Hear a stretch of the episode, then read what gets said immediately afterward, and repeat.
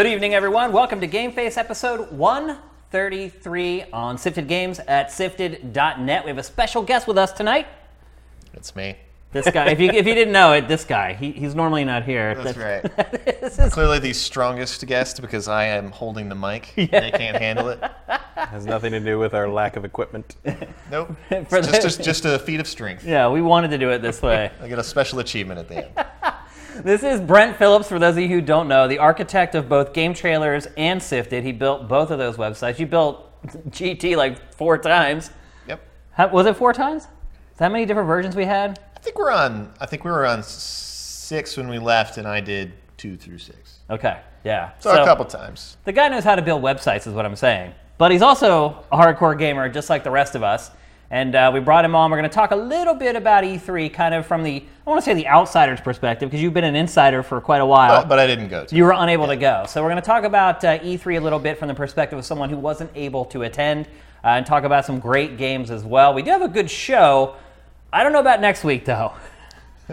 Things are looking real dry over the next couple months, so we're going to have to work real hard to get shows together. Plus, Matt, you're going to be out at least next week. Yeah. And then possibly the, the week after. Yeah, and that is a problem, more of a problem than usual because of the venue. Yeah, yeah. So, I would say one thing. I would say you picked a good time to go. yeah, it's uh, Yeah. it's not. My, my niece picked a good time to be born. Right. I guess. You're right, though. Like the week after E3, you always go Yeah. for her birthday, and it's always a dead time. Yeah. So. And uh, I thought for all, oh, it's too bad because I'm gonna miss like the week the Crew Two comes out, but we'll, We'll talk deal with about, that. We'll talk about that in a minute. we'll deal with that. Yeah, like I said, we do have a good show. Um, let's just get right to it. Sure. Let's talk about E3. Matt and I have talked about E3 ad nauseum for the last like three weeks straight. So let's Right- do it again. Yeah, I, I'm. Hey, it's the biggest event of the year. I'm definitely capable and willing to talk about it as much as possible. Brent, what what was your overall perspective on E3 after you know now we're even for us we have hindsight now because it's been a couple weeks. What what was your perspective on the show as one someone who just kind of watched it from home?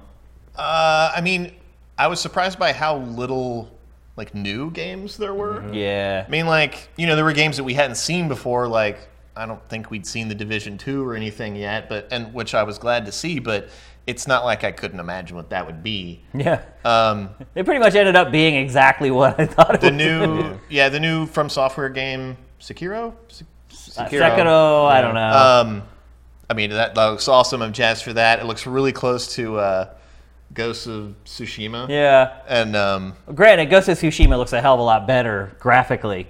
well, sure, but they both look like fun games. Yeah. Yeah, I think they're going for very different things. There's a, you know, Sekiro's more of a action, almost character action style kind of thing, and like Ghost of Tsushima is more of an open world, uh, Yeah. narrative-driven leaf simulator. So yeah, there were a lot of leaves.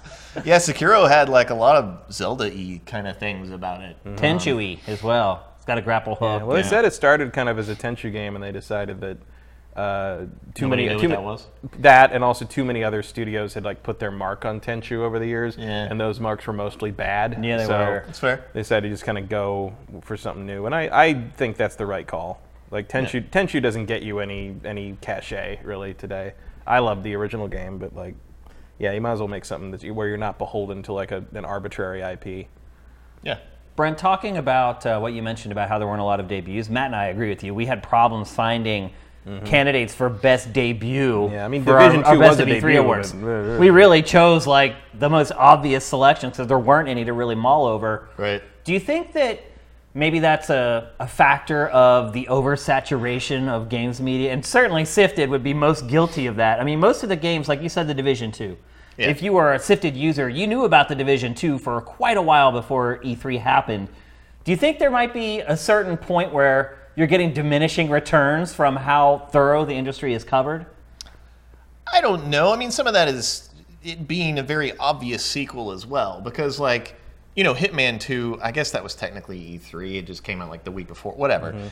No one was surprised to see Hitman Two. It was still technically a debut, but you know, when you have a successful game, it's like You're going to make another one. You're gonna have a second one.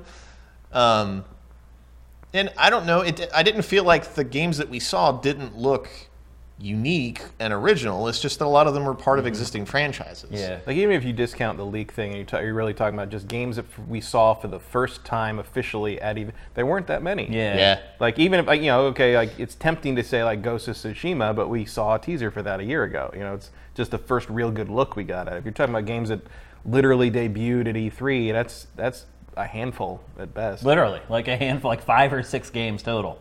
Yeah, I don't I don't know what that is. Even a indies. There weren't a lot of of like indie debuts even. Mm-hmm. No, there was the like the the Life is Strange Superboy thing. Captain Amazing. Adventures Or, of- Captain And then it turned out Life is Strange 2 Captain comes out in Heartstrings. September Yeah. today. Like Yeah. what, the- what happened to Don't Nod? Don't Nod's on fire. Like, or they're on drugs. they're putting out three games in four months. It's They're crazy. doing meth over there. Welcome to work. Here's your coke and Don't get nod, don't sleep. Yeah, Well, yeah, yeah. exactly. What? So how? First of all, how was it to not go to E3? Because you've gone a lot of years. Did, did you have Um, like FOMO? Or you? I mean, I guess I haven't gone for the about it? past couple of years. I really like E3. Um, I really like the press conferences. I always have. Well, now that I'm not responsible for any Doing servers anything. streaming those conferences, I, I like them a lot.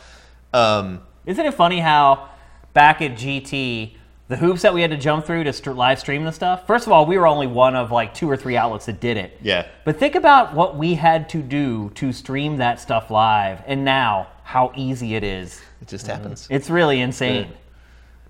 I mean, Um, we used to have like we would hire an outside company for what, like forty grand, I think it was, for them to help us with the live streams because we had like a satellite truck like outside the first year. It was pretty serious business. Yeah, man. just to live stream the press conferences. Now, Oh, yeah, it was a- we streamed it from Matt's couch. Like it's changed so When much. we did them at G4, it was it was three four million dollars. Yeah. To, to budget, just budget to do that. Like never, never mind the live E3 show conference. well, no matter what, and they were guys- two separate spend that, productions. right? You guys always need. You had to have trucks Yes. because right, you had to send that broadcast signal out to a satellite and then beam it back down. Yeah. Because we were the official broadcasting partner. That's right. That's right. And you had the big like production trucks Yeah. outside of E3. I did that a couple times Yeah. before I left, but they were the only. We were the, I mean, it was basically you and you or me. Yeah. It was like there was no, no one else broadcasting. yeah, you're right. Um, I guess Vic Lucas could have if he got the right contract, but yeah. that's that's Canada and it doesn't count. But anyway, how, how did it feel to watch it from home? Are you cool with doing that now? Do you feel Oh, it's- any it's- regrets when you don't go to the, the actual show floor? No, it's great. Uh, like my wife knows this is this is what I do during this time is watch those press conferences. So I just I sit upstairs and t- put it on the 4K TV, and it looks amazing. And Were the streams in 4K? All the big ones were. Really? Yeah. Wow. At the very least, they That's were crazy. good. At, at the very least, they were good enough that when the TV upscaled it, I couldn't tell. yeah, Microsoft's was on Mixer, but I didn't set it to 4K when we were watching it because I didn't want to. I wanted to You- spare the yeah, you, you don't want Yeah. it to skip or stop. right or buffer. because we were we were watching it, but we are also up We are also streaming it on a separate computer from YouTube Right. to put it in the TriCast, and we are uploading the TriCast stream. Like I. Trying to, trying to make the network do a 4K stream at the same time. you It wouldn't have like been Yeah, able a- you tell made the right call. Yeah. Absolutely. Uh, but yeah, that's the way to do it, man. And I thought, you know, outside of uh, Sony being kind of weird, at least they had a lot of good games. Well, they had four good games. Well, three Um, good games. Well, that's also where we saw Resident Evil 2. And, Yeah, yeah. Yeah, There, there was some good stuff in there, E- beyond just the four. Well, I, would, I was going to say that I think all the conferences had something redeeming about them. Yeah. Like Yeah. none of them were awful, Even unless Square you count Enix. the. the Eh, Eh. well, Square, Square and Nintendo both are kind of like, well, I can watch. It's just a collection of trailers, so I can watch the trailers whenever. I didn't really. Yeah. I don't count those as much. here- Um, here's the abandoned uh, PSVR yeah, here's the empty section. PlayStation VR booths Yeah, at the a year ago, show. that was just packed. Like, it was just mobs yeah. of people. It's changed a lot. Are you still playing VR, Brent? No, I mean I've got the um, the original dev kit of the Oculus Rift, Yeah. which displays in like 480 by 360 Right, or something. So yeah. as- Oh my as soon as you put it on, you just vomit Barf. everywhere. Yeah, you puke all over yourself. I don't think it. I don't think it works with the modern software and stuff. Yeah, I don't think they support it anymore. So you never ended up getting the final retail unit then? No. So you Um, backed it, but then never got the final unit. No, I didn't back it. I actually bought one. Oh, you just bought it. after it came out. Um, I had some idea to make a game. You know, that happens every couple of years or something. I, I You didn't made a make couple, it. though. Surprise. You Yes, made a I mobile had, game. Like, Like a card Uh, battle game, right? uh, yeah. Yeah. Well, I made it. It never came out Yeah. for reasons I won't go into. But I played it. Yeah. I liked it. it's pretty fun. Well, really, look, really if you're Hearthstone. making a game and you play it and you don't like it, that's a big problem. I, I loved it. We were like 80% through, and then Hearthstone came out, and we were like, oh, Uh-oh. shit. you sons of bitches. that's the way it goes. What uh, what other impressions did you have from the show? Uh, Anything that I- really stood out for you, or I loved the Ubisoft Just Dance intro thing.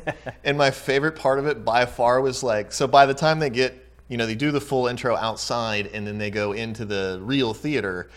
And so they're all like dancing around, doing their things. And then it like cuts to the crowd and they're all just sitting there stone faced? Yeah. like, like, cheer up, you sad bastards. Like, what's not to like about sacks. this? Just, just if you don't want to play Just Dance, that's fine. Enjoy the music. But like, come on. They're jaded. Uh, I thought They've that was, also been I thought that standing in the pretty funny. sun for like two hours. Yeah, waiting to get Ubisoft, you wait outside in the line in the heat for a while before you get in, and then you come in and you get freeze dried by the air conditioning, and I mean, I got to admit, like, because I didn't get to go to the press conferences for years because I was in the master control booth, like, doing editorial directing for the- G4. the G4 live stuff. So after G4 collapsed, like a flan in the cupboard, uh, I was 2013. I'm like, oh, I can go to the press conference That was because the press conference was always my favorite, going all the way back to like 2000, 2001.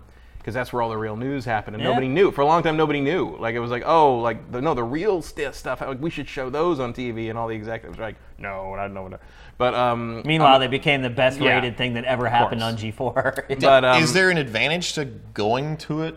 Well, no, that's what I- just There watching a isn't. 4K That's exactly because? I, I hadn't been. So the last press conference I'd probably been to was like the Microsoft and Sony ones in 2007 when it was in you know Santa Monica and all Yeah, that. yeah, yeah. And like, and because we were doing li- production on site for that, and then like I ended up in the booth for like five years, and I'm like I can go fo- go. So I got my invites to all the press conferences, and I went, and I went. It was like a like the, the it was like Monday. It was like the main day. It was like Microsoft at like nine in the morning, and then Ubisoft and EA and they used to Sony. do, like, It was four in a all the whole day. And by the end of it, I was like, I don't ever want to do this again. like, and then like the year after was, uh, uh, I just stayed home and watched them on on the streams, and I'm like, this is way better. Like, like I don't have to like.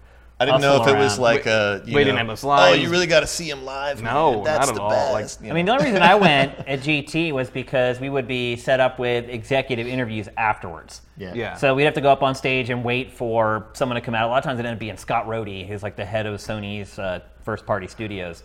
Um, so we'd have to like hang around and wait to do an interview with some executive or whatever. But otherwise, I wouldn't have gone either. Yeah, if you got business to do there, like work Yeah. you have to do there, sure. But like, if you're just like, oh, it'll be out now, it's better. Oh, trust me, it's better. In, it's like a football game. It's like, Yeah. you get a better view. You're gonna see at a lot home, more. for Unless sure. you just really like shitty beer and hot You like dogs. shitty expensive beer and freezing to death on the 50 yard line. That, yeah. Yeah. but like that's that's E3 press conferences. Like you're not freezing, you're you're burning. But uh, especially, you know, this year I think especially because it was unseasonably warm and not overcast. Usually E3 week is like June gloom and like overcast and sort of like coldish. But It was hot. It was warm this year. Yeah. Yeah, hustling around. The first day on the show floor was really hot. Like I, I was sweating all day, literally all day, hauling around gear and everything. I was like, I, I was miserable. Like the air conditioning in the uh, convention center just couldn't keep up for whatever reason. It was, I thought it was terrible. It's the hottest I've ever felt it in there.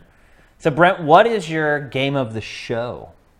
Uh, I mean, I don't think this is like a particularly hot take, but um, uh, Cyberpunk was Yeah. was the most exciting for me, especially because like, you know, I watched like the first two or three minutes and I was like, "What is this game? This is awesome!" Like, I loved how colorful it was versus like. I was shocked by that. It's yeah. not the grimdark. Like, I really like Deus Ex, like I always have, but like. It's just really like, hey, I'm the dude. I'm really gravelly, and everything's dark, and all this stuff. And then like Cyberpunk's like, It had a "No, color check palette." This shit out, man. Yeah. Um, I really dug that. Um, that's funny. You remind me of, of like where I, I remember playing Mankind Divided and thinking like that Adam's like voice doesn't fit the world anymore. Like he's he sounds so much like a late '90s, early 2000s Yeah. like gruff hero, and you're like, but everything else is like really detailed and carefully yeah, designed. wish they just and it's dialed it like, back just, just a little bit. Everyone's just everyone's having like everyone's like a very very serious like a, thematic conversation about like free will, and then Adam Jensen come in, comes in. And it's like it's like I'm a badass, and my sunglasses go into my head. You're like, okay, dude, like whatever. Yeah, a little bit off tone, I think. Yeah. So Cyberpunk, your game of the show. What was your runner-up? Runner up. I mean, I'm a huge From Software fan, so uh, seeing seeing Sekiro was really cool. Like, Are you I'm- okay with all the changes that are coming to that? As far as like, there's Yeah, a jump funny. button and like, Well, I don't care about the jump button. and stuff. I mean, jumping in uh, the Dark Souls games has always been really weird. I mean, Yeah. you could still jump. You just have to like double tap the run button. It was weird. Anyway, like Uh, I've never thought that leveling up with souls was particularly interesting. I like the mechanic of having to go get your souls and having that have, uh, you know, pr- provided a lot of tension about like whether or not your death yeah. mattered. And it sounds Both like they're going to try bad. to provide that tension still, but just eschew all the RPG stuff because I don't like. I think a lot of players would level up past the difficulty curve and then just steamroll everything, and I think they're they're missing out on a fantastic combat system and stuff like that really rewards you if you learn it. Yeah. And it sounds like in this one, like you know, the game's the game, man. You better learn how to play, or it's not going to work. I mean, all that kind of depends on how they tune it at the end, but um, and maybe they'll err on the side of being a little bit easier since you don't have the option of out leveling it. But So yeah, I think they're going to go the other way because now that they know exactly what tools you have to work with at all times, You they can be harder? They can tune it harder because you they know you have the ability. It's not like you like Dark Souls where like, well, we can't make this too hard here because if someone put all their points into like intelligence, then they won't be able to magic their way through this. They'll hit. You know, you have to be able to Right. accom- you know accommodate a bunch of different play styles. But with this, like they, we know exactly what you can do. We know exactly what you should have learned by now, and we're going to throw this monstrous boss at you that like is going to make you either learn it or die. And I, so I feel like it might be harder. I It's feel like it might, there might be like a Ninja Gaiden thing going on here, where Yeah, it's I mean- like uh, once they know all the abilities you have at all times, they can really hone in on what these things can do to you. Which I'm looking, I'm I'm into that. Like I think that's a cool idea. yeah, I mean, I'm totally on board. I ended up playing Dark Souls three like nine times. Wow. You finished it nine times? if not more, and then like did all kinds of other playthroughs where it was like, all right, no Holy leveling, and then I'll do one with this kind of weapon, and like it was just, You really love that. I games. really love that game, and so you know I'm down for whatever they put out. Um, so that's a very personal pick. I don't know how that, like, if you weren't a Dark Souls fan, I don't know that that would stand out, especially against I think Ghost of Tsushima had a much cooler trailer and get the gameplay and stuff, but. Um, Did you like Nioh? Nioh's really hard. You think it's hard in rel- in relation to like it's Souls hard. games? It's hard. It's It is dense. hard, you're right. There's so much like technical stuff. Um, it's and like you have your stances, and then you do your weird like key blast thing all the time, and then it's like hundred hours long, and just it's I don't know. It's not the sort of thing where, uh, yeah. Not to toot my own horn, but I think five or six years ago, I was a pretty smart guy. Now, not so much. No, no. af- After you have kids and like you haven't slept in so long, like I, I don't have the attention span for that anymore. And so like, if I can just play the game, then great. But like, if you have me do all this like fiddly stuff, and I wasn't used to it, so had I never played Dark Souls, I might have been okay with Nioh.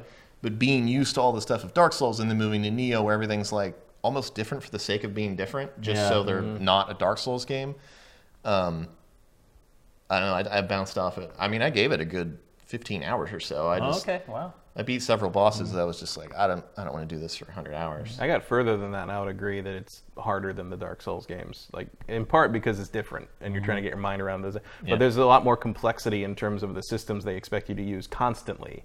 As Team and, like- and I was trying to like kind of you know I'd be like okay well I don't have to worry about the key blast stuff and that, no it's like that's a thing No, you you really use gotta all the that. time. Yeah. Con- like that's not like a boss technique. That's a thing you got to use to get through stuff. And like yeah, there was a point in that game where I just like a few several bosses in and like the, the, the, the notion of trudging through another section to fight another boss like that was just like oh i don't want to do that i want to go back and play dark souls again and have fun you know it was it was, Yeah. it was a it was a it was a it became a slog at some point i think in a way that i didn't find rewarding Well, I mean, Dark Souls has the same kind of thing at the beginning. If you've never played it, like uh, you just get beat down, and like I get bouncing off Dark Souls when you first arrive at it, and I think that's what happened to us with Nioh. I'm sure there is some inflection point where you you're switching your stances and you're doing your key blasts, and you mm-hmm. you really got your stuff going, and you're like, man, I feel like a samurai. This is awesome. Yeah. I never hit that. Yeah. He didn't. Make And I it. played it. I played it long enough that I feel like I should have hit that. 15 hours. Yeah. I And I'm mean, not like bad at games. I Yeah. just I don't know. Any game that takes happen. that long, even if at 15 hours it clicked for you,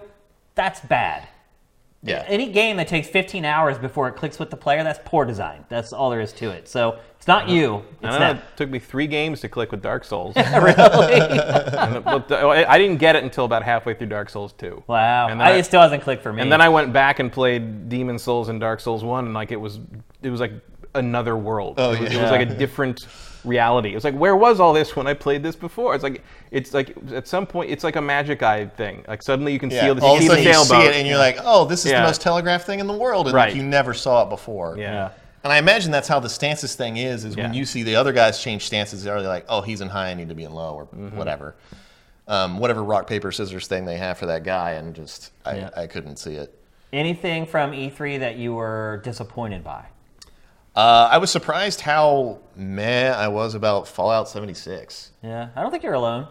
I mean, I'm sure I'm not, but like, I was prepared to enjoy it anyway. You know, I So when you first heard about it, you're you were willing to give it a yeah, chance. Yeah, I was like, you know what? If they do something a little different here, and maybe it's just because we didn't get enough information. I feel like we don't, we still don't really know what this never it game wasn't played, playable. yeah. they didn't and let then like play it. there there's these errant sentences that have been said that I'm like, what in the world? Like where they say like there aren't any real NPCs, they're all players. And I'm like, how are you supposed to deliver a story with this? And I guess the I answer know. is you're not. I, well, they're trying to say that there is in fact a story to play through. Well, as they well. were very vague about like you know Yeah. like even Todd was up there being like we're scared too, and I'm just like well Don't tell me don't that. say that to me like I, Yeah, that's not very. like I was super ready to be kind of Sell, brought sell, over sell, and Bethesda. convinced, but like like they didn't you know they, they they said like we're afraid to and we think it's all going to work out. We're very committed to single player stuff, but everything's always online, and now. Bye. Like mean- it's just like I, I, I, and also my head doesn't fit in the power armor, so like, I, I got no, I got no incentive here. Why bother? What's the level of trust that you have though with with someone like Todd Howard and Bethesda, where you say, okay, this sounds not ideal to me, but because of the pedigree or the person behind the project, you're willing to maybe give it more of a chance than maybe another game. Uh, if this were Fallout 5, then I'd say yes. This is definitely it feels like a filler game. Okay, Where so it's like the we've got the Fallout actually- 4 they've got the Fallout 4 engine. They've, they're working on whatever the next engine is and this is like, well, we could do this pretty quickly with all these assets and this building system never really came into its own in Fallout 4. So imagine they're going to lean on that heavily. Um, and maybe the you know whatever the next couple games they have like building systems didn't make any sense and they really want to do something with it and they're like well you know this is eight months to a year's worth of development for a full game that will easily pay for itself because they don't have any of these other things it makes a lot of sense from them and i trust that they'll do the best they can with it but I, I don't know. I mean, it's one of those like I'll definitely wait and see. I'm not I'm not writing it off completely, but Yeah, I, I, I want to see Uh. one more big demo or something to kind of really get my head around it. Or a one real Anything, demo, yeah. like, What- what- where we actually also, see like- the game live. Yeah. Like, what's with Bethesda's obsession with building stuff? I don't know. like that was in the Skyrim. Uh, uh, was that Hearth, Hearth something? Yeah, I mean, it was in Fallout 4 was a big part of it. Yeah, but Fallout 4 was, but like it started in that in that Skyrim expansion, and Yeah. I was like, why? Who, why do I care about asked doing that? Like, I why- didn't really even enjoy it all that much in Fallout 4 either. No, Well, like I basically got it. my my home set up so that it could defend itself, and I just didn't even pay That's attention what I did anymore. too. But I like, I mean, my brother-in-law built. Really? My brother-in-law No, built a fortress. left. Really? You didn't do anything with it? no, it's like who cares about you guys? I'm out of here. It doesn't I really get you. Yeah, I I never started- even. You know, you're right. In hindsight, it really didn't mean anything.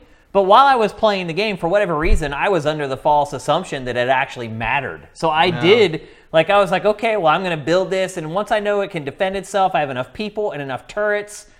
I left it alone. I mean, it's I'm- interesting that you were just like right away, like, no, I'm out of here. Like, I mean, that's not even. That's even that Minutemen faction is like the one faction that will basically never turn on you and never Right. disappear. Like, there's no, Yeah. there's no way to lose that aspect of the game. Yeah. If you kill what's his face, Uh, Pre- Uh, Prester, Preston Garvey, Preston, yeah. uh, and I was think tempted. I, tr- I, tr- I saved and then killed him just I to noticed, see if that he uh, would stop calling me. And I, well, I played. stop. I played. ag- Yeah, I played again. Ghost started calling it, you. but it was super cheap on Xbox One a few like last month, so I bought it and I kind of played through it again. And I, I didn't like it the first time. I liked it better this time, but I still didn't think it was that great. But they did they changed that character because he was not bothering me all the time anymore. Like he, like they Oh, they patched him They in. made him less annoying somehow. Like he doesn't. That's good. He doesn't give you new missions unless you go talk to him or something. That makes sense. So it was not as because for a while there, I remember it was like like you constantly get the raid. It's like, oh, you should go over here. Oh, you should go over here. You should go over. I'm like, I'm like all my quests are just like go check this settlement out. I'm like I'm trying to kill super mutants, dude. Like it's not it's not the time. And I mean, I very much play the Fallout games, you know, I've, I've played since the first one, and I really enjoy just being like, you know what, I'm just going to be a melee only. I'm going to bat these mm-hmm. guys into oblivion. And like, I'm worried that something like that, like a bananas playthrough where you're super dumb or super smart and ta- try to talk your way out of everything. How are you Isn't going to gonna do that work. in 76? That doesn't make any sense. Yeah, Yeah. that's a good point. And then like I, you know, they show that gameplay video of the guy going to like the trailer home and the guy shoots a rocket at him. Like, you know how pissed I would be if some rando shot a rocket at me while I'm Yeah. exploring around. No, you're right. All good points. Anything else that drew your ire from the show before we move on? Uh, hold on, let me get my. How did you feel about. Nintendo showing? Well, I've You're a big I've Smash always, guy. I've always been a huge Smash Bros. fan, except that like, you know, I don't work in a gaming office anymore. Yeah. Like, and my kids aren't old enough to play, so Right. it's like I don't So know you've how to fallen off. math. Yeah. Also, that would be What? just, that would just be mean. Also, by the way, it did finally come out that Smash is basically just a port of the. Yeah, they're using game. old, It old really looks assets. like of course that, it yeah. was. Well, it, it- during the show, they were They said it wasn't, but like now it's Look at come it. out that it is in fact just old old assets with Mm-hmm.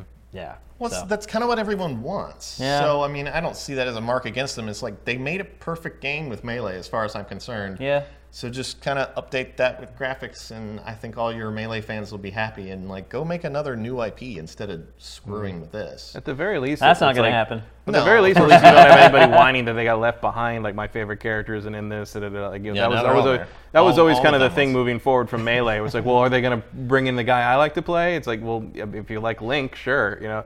But uh, I mean, it's probably a smart move to bring everybody in. I think there's just some people that are more interested in what could be new, and there's not a lot of that until you get into the DLC. It looks like. At least the GameCube controller works with it.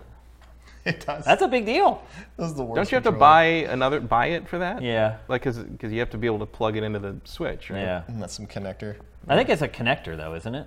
I thought you had to buy the whole new. Oh, controller. really? Oh, jeez. Maybe there is Get a my connector. Wavebird. But then again, like if you know anything about these, you know, Nintendo stuff, like that connector is going to be gone. Yeah, Yeah. pretty hard Second, to get. You know, Yep, That's true. absolutely. just like that damn Pokeball controller. Yeah. And everything else they ever put out that's hardware related the first day. The other thing I'd say I was surprised about is uh, Beyond Good and Evil 2. Like the the trailer, I thought was amazing. Like, Yeah. I mean, obviously it's all cinematics; it has nothing to do with the game itself. But I was totally into that trailer. And then the more they talk about it, the more I just don't believe it.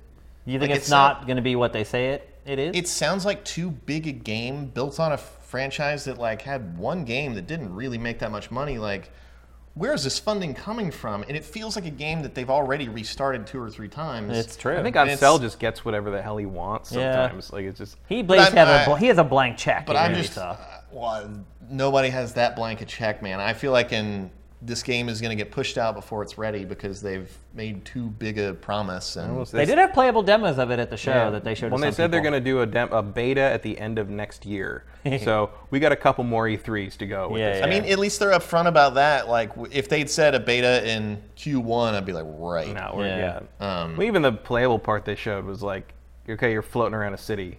Yeah, it That's wasn't it. much. Like, there's no, there's Right. no gameplay. It's just like, hey, we have a thing that works. We have We- we, we don't have have a an game in it, engine but we and have- a yeah. world. That, oh. that was pretty much it. Yeah. But like, if they're, I mean, they're talking about like, traversing like solar systems and with all these different planets and worlds. And it's like awesome, but like, really? Yeah. Like, yeah, but it- that's like- that's nothing like Beyond Good and Evil. Like that's what Yeah, I never okay. got. Like It's I really not- liked going around and like sneaking around and taking pictures of in, in, of exciting I've said stuff, that to Matt like, on the show a couple what is this times. That game? like the really the game was like a photography sim. That was the Mm-hmm. the part It that really sweet. stuck with me years Yeah. after I played it. because that's something that not other game other games Right. didn't really. When have do. you ever played as like a photojournalist in a AAA game, a big budget game? It's kind of it, man. Yeah, it doesn't appear that Snap? she's still yeah, a journalist. that's what I was thinking of. It doesn't appear that she's still a, a journalist based upon that Well, I'm trailer, wondering- but well, Well, I'm it's like wondering a if pre- it's it's a prequel. Yeah, I'm wondering if that's how. That's her mom. or it she's shows a how she clone or became a crap. journalist, I guess. I don't know. I Like, don't know. well, everyone's assuming it's like what happened to Jade was like, well, it could be a story of like how Pey'j found her again because he knows who she is, Right. but that doesn't mean it doesn't take place before the first game. true. But then why do you call it Beyond Good and Evil? But that would mean Right. that that Jade in the first one is, is like had her memory wiped or something. They never made any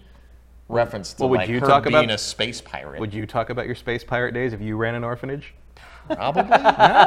But Maybe to Well, put you her know to what's- sleep. you know That's a great sweet, bedtime story. if you don't go to sleep, I swear I'll call my space pirate buddies, and you're done. and they're shipped the size of the moon. Yeah. And we're gonna.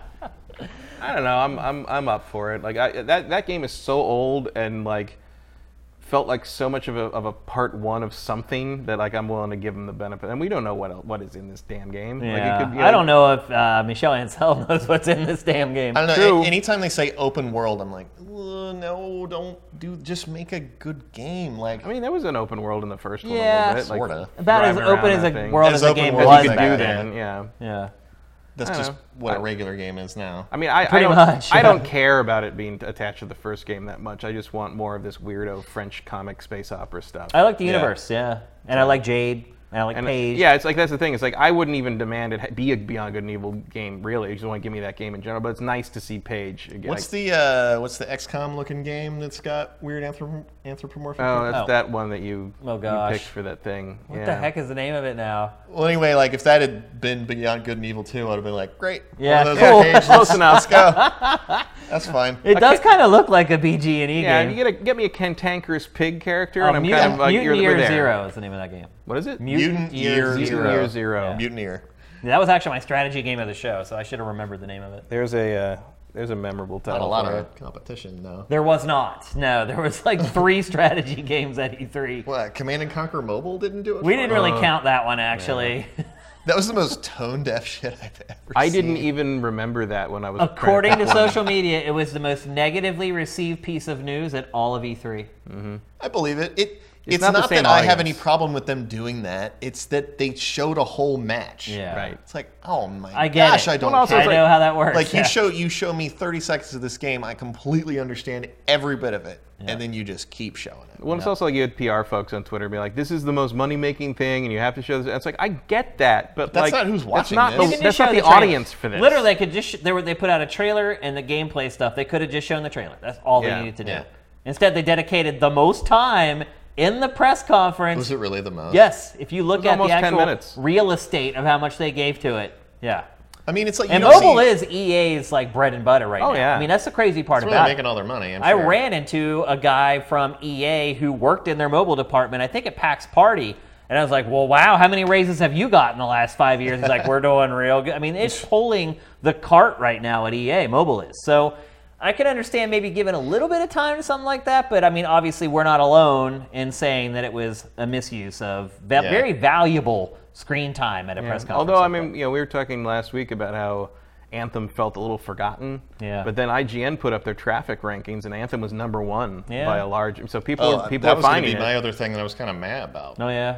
Yeah, I don't think you're alone on that one either, honestly. I mean, I, I thought this is the time they already kind of showed like it's kind of Destiny-ish. Like they already showed what the gameplay is going to be. Is, Uh-huh. Yeah. you and your buddies going and doing objectives, and it's like now's the time to show us why this world is cool. Why do I care about this? And they just didn't. didn't. at all. They really, it was just kind of repetitive from what they Yeah. showed before. They I didn't thought show a lot that was in, new. they had these Uh, weird little lore things. Like there used to be gods and they left, and Yeah. there's these batteries around, and I'm like, well, uh, How that come doesn't there's- mean there always anything. used to be gods, and they left. So that's, that's very Destiny as well. You're like the Forerunners. the Forerunners Yeah. and the Never and had the, that idea and the before. Traveler and the and the demons and the darkness and the light and the guardians. It's like everything's a direct article and something like a definite article and something else. It's just like I don't know. I don't and like I think actually uh, Yahtzee in Zero Punctuation this week made it made a pretty good ob- like he kind of summed it all up where he's like, oh Anthem, I can't wait to hold down the trigger and watch numbers come out of something until they stop. Yeah. like that's all. It, it's literally all that is. That's Like, really what it is, You know, I'm like I'm I'm wowed by the Iron Man armor too, but like it look it really looks like something we've done already. yeah. I mean, in,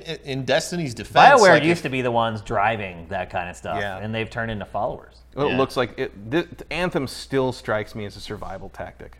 Yeah. Like it's like you can't survive in the in modern EA by making these single player RPGs Bioware style. So they had to make something that could be a game as a service kind of thing to justify their existence. I Did Destiny make a lot more money than I thought it did? Like, why It's are they It pretty did coming very well. well. Yeah. Yeah. I mean, in its defense, it actually had some pretty neat story elements when you got into the stupid grimoire cards and stuff, and like got deeper. And then like the Taken King was good, and like uh, Destiny two 2 has its issues, but Destiny like 2's campaign was pretty good. I enjoyed it. yeah, Yeah. It, it got It, a lot better with two, and um, Campaign at least felt like it was made by the people who made Halo. Absolutely. upon and they time. and they messed around with stuff like the Traveler isn't this just like supernatural force of good, Mm-hmm. and like uh, kind of one of the sort of bad guys actually saved humanity and stuff like that. And you're Mm-hmm. like, okay, cool. Like I like that this isn't black and white, but you kind of had to dig for that shit. You Yeah. did. Um, yeah. And I'm not a big lore digger. Like I'm, I'm not one of those guys that reads all the scrolls or like discovers a piece of paper on the table and reads the whole thing. I'm the guy who hit, hits X to make sure I get it and then hits circle as quickly as possible so it goes away. Well, Uh, luckily, you just got to be the guy that waits for the the real guy to do it on Reddit Right, and just post yeah. it all for you. And you're like, oh, sweet, that's exactly. yeah. Uh, any other things you want to bring up before we move on? I don't think so, man. Uh, Did you enjoy E3 overall? Yeah, I mean that, that's kind of what I said at the beginning. Is I feel like each of the conferences had a lot of redeeming qualities. Yeah. Like there were definitely some off moments, but um, none of them. I didn't turn off any of them. I watched them all. Yeah. I might I've definitely turned them off before. Although, stop showing me Kingdom Hearts three. Yeah. If It's I like wasn't if- on stream, I think I would have probably gone and done something else during the Square one. Yeah. Well, it's like not only are you showing me what I've seen before, but it's like I'm super not the market for this. yeah. Um, I don't know. Kingdom Hearts kind of changed my mind after I played it. at the I heard you say that on the thing, and I'm like, Yeah. well. See, that's I'm, I'm very interested in that because like everyone I know who played it, who is a Kingdom Hearts fan, is like this is the same damn game as two, Oh. basically. Like it's it, there's no progression, and even the things they didn't like about it are still things they don't like. So it's gonna be interesting to see how people who like never played the game receive before receive it, and how the fans receive it in terms of beyond like just finishing the story. The fans are most important, by the way. yeah, They really they Yeah. need to please the fans. absolutely. Like because you've been. I'm just a long time. smattering of people who may give it a, a chance after in the, Yeah. with the third one or whatever. Oh, That's a Frozen. very small. We'll get that because it's sliver. Frozen. Is a, yeah, Yeah. There'll be a lot of that. Sort of, and then you just wake up in this nightmare of Square Enix JRPG story of like everyone wearing weird leather overcoats, and you're like, There is- is definitely who's that guy? And an like, element of that. You're still alive? I'm like, who is that? How I, I didn't know he was dead. I thought I just saw that guy. Oh, and there's apparently a big thing where like I, I haven't gone all the way through Dream Drop Distance and stuff, but apparently there's a big thing where the big bad guy is Xehanort, who's now back because even though he was killed before, now he's back again and he can possess these guys. And if you have like amber eyes, it means you've been zen- taken over by him. Or called it's called getting horted or something, and like it's I, or Norted or Zen. I don't. I can't keep that guy's name straight. Zen, Zen, Xehanort, I think his name is now. Yeah, it's Xehanort. You're you're asking. And like I don't. You're, uh, I, asking And I the played wrong- this shit. Both of us are the wrong people to ask. And so there was like the very intense discussion of like, oh, is that that character was this and that? And I'm just like, I don't know. Last I saw they were dead. It's like, no, they're back and they're possessed by the bad guy who was dead but is now not dead. And this person is back because they're not really that person. They're actually Sora. Because okay, everyone you're, you're Sora. starting to yeah. send me back to the place where I didn't care about Kingdom Hearts 3. Yes. What, that's what I'm what I'm saying here is, it ain't gonna sell you. Yeah. I promise. See, that's the thing. Like, I, I look at it and I'm like, oh, it'd be cool to do like a fun romp through all these like Pixar and Disney things, and then like, but it's If just it is in fact a with the- fun romp. That's the thing. It's like bookended with just the most obtuse. Well, you're gonna spend like five percent of your time in those worlds. Like most of it's gonna be running through these like weird otherworldly places with people talking about how friendship is the most important thing and and kingdom kingdom hearts and like they're they're, they're enunciating every character saying putting a different stress on a different syllable of kingdom hearts and like Kingdom Hearts. kingdom hearts Kingdom kingdom hearts kingdom kingdom hearts yeah like I don't know This is how you sell a game. and then Goofy's like, "We'll get through with the power of friendship, Sora." and it's just like, okay, awesome. That's Like, pretty good, That man. is pretty good. All right, let's let's move on. So that's it. That's our final bow on E E3 2018. Uh, I think it was important to kind of get somebody who wasn't neck deep in the whole show to come in here and discuss it with Matt and I. I think it definitely provided a new perspective. So now we're going to move on. We're going to talk about the Crew 2. The Crew 2 right now is in open beta for everybody. It's, a, it's for every platform. I actually had problems downloading the PS4 version and ended up playing uh, the Xbox One version of the game. Uh, all three of us, though, have downloaded and we've played it. What do you guys think? Do any of you guys like it? I've got a good soundbite for this. Okay. The Crew 2, more like the Poo 2. ooh, Did you say that was a good soundbite or just a soundbite? the soundbite. okay, the soundbite. going on the definitive soundbite. That, that's it. not really. It's not that bad. I just wanted to say that. Um, I don't know. It might be that it bad. is that bad in comparison with Forza Horizon Yes. 3, which Mm-hmm. you know, much less 4, which is probably better than that. You know, it's just everything about the everything about everything other than actual racing is trash. And then the racing, like I actually like the car racing, other than like there's all the weird stuff like we were talking before about like as soon as you hit a checkpoint is when you get the next checkpoint. So you never know which way you're gonna like. And sometimes you get a checkpoint at a crossroads Yeah. or right. at a, at and, a, and at a fork in the road, and then it's like it was to the left, and like, well, fuck. Before we get into the granular Uh, part, can we all just agree Yeah, that sorry. that we should there should never be another game in the history of video games where your worth, your progress is measured in how many people follow you on social media.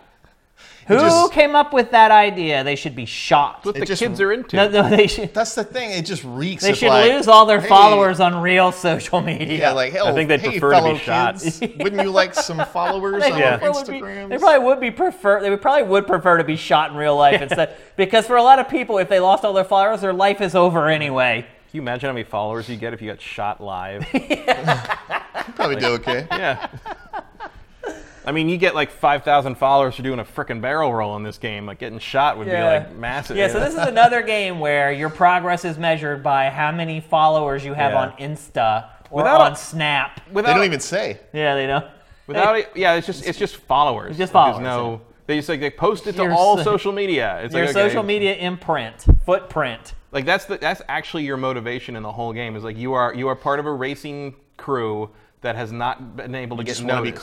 Cool. And like You just wanna be loved by and other you join people. this you join like this racing you know, Digitally. event called Live, whatever, and they're like, yeah, join up with us and do well, and everybody in the world that knows racing and runs racing stuff is like watching, and that this is where you make your name. And I was like, cool. In what may be the worst voiced cutscene I have seen in years. Oh, those in a- cutscenes are Terrible. Just the worst. They're Oh terrible. yeah, the, I mean the animation is like PS2 level but for the humans. It really is. yeah, I think I think it but looks like voice, San Andreas. but the actual voice acting is bad, and it's like, yeah. that's so out of character for Ubisoft. and Like, it doesn't even match the models. No, it moving? doesn't match the voice. It's voices. like, wh- It's whose like- job was this? It's like ESL, the video game. Yeah, but like the guy who's like doing the like the guy at the first first scene, like your manager guy meets the guy who's running the festival or whatever. Whatever it it It is. is is. super unclear who that Yeah. guy is It at the time, unclear or what who I am. But that on? guy, like, like I was sitting there listening, I'm like, I, like I don't believe a single one of your line reads. Like it was so weird. It felt like he was reading it for the first time, or so. Like, none of it felt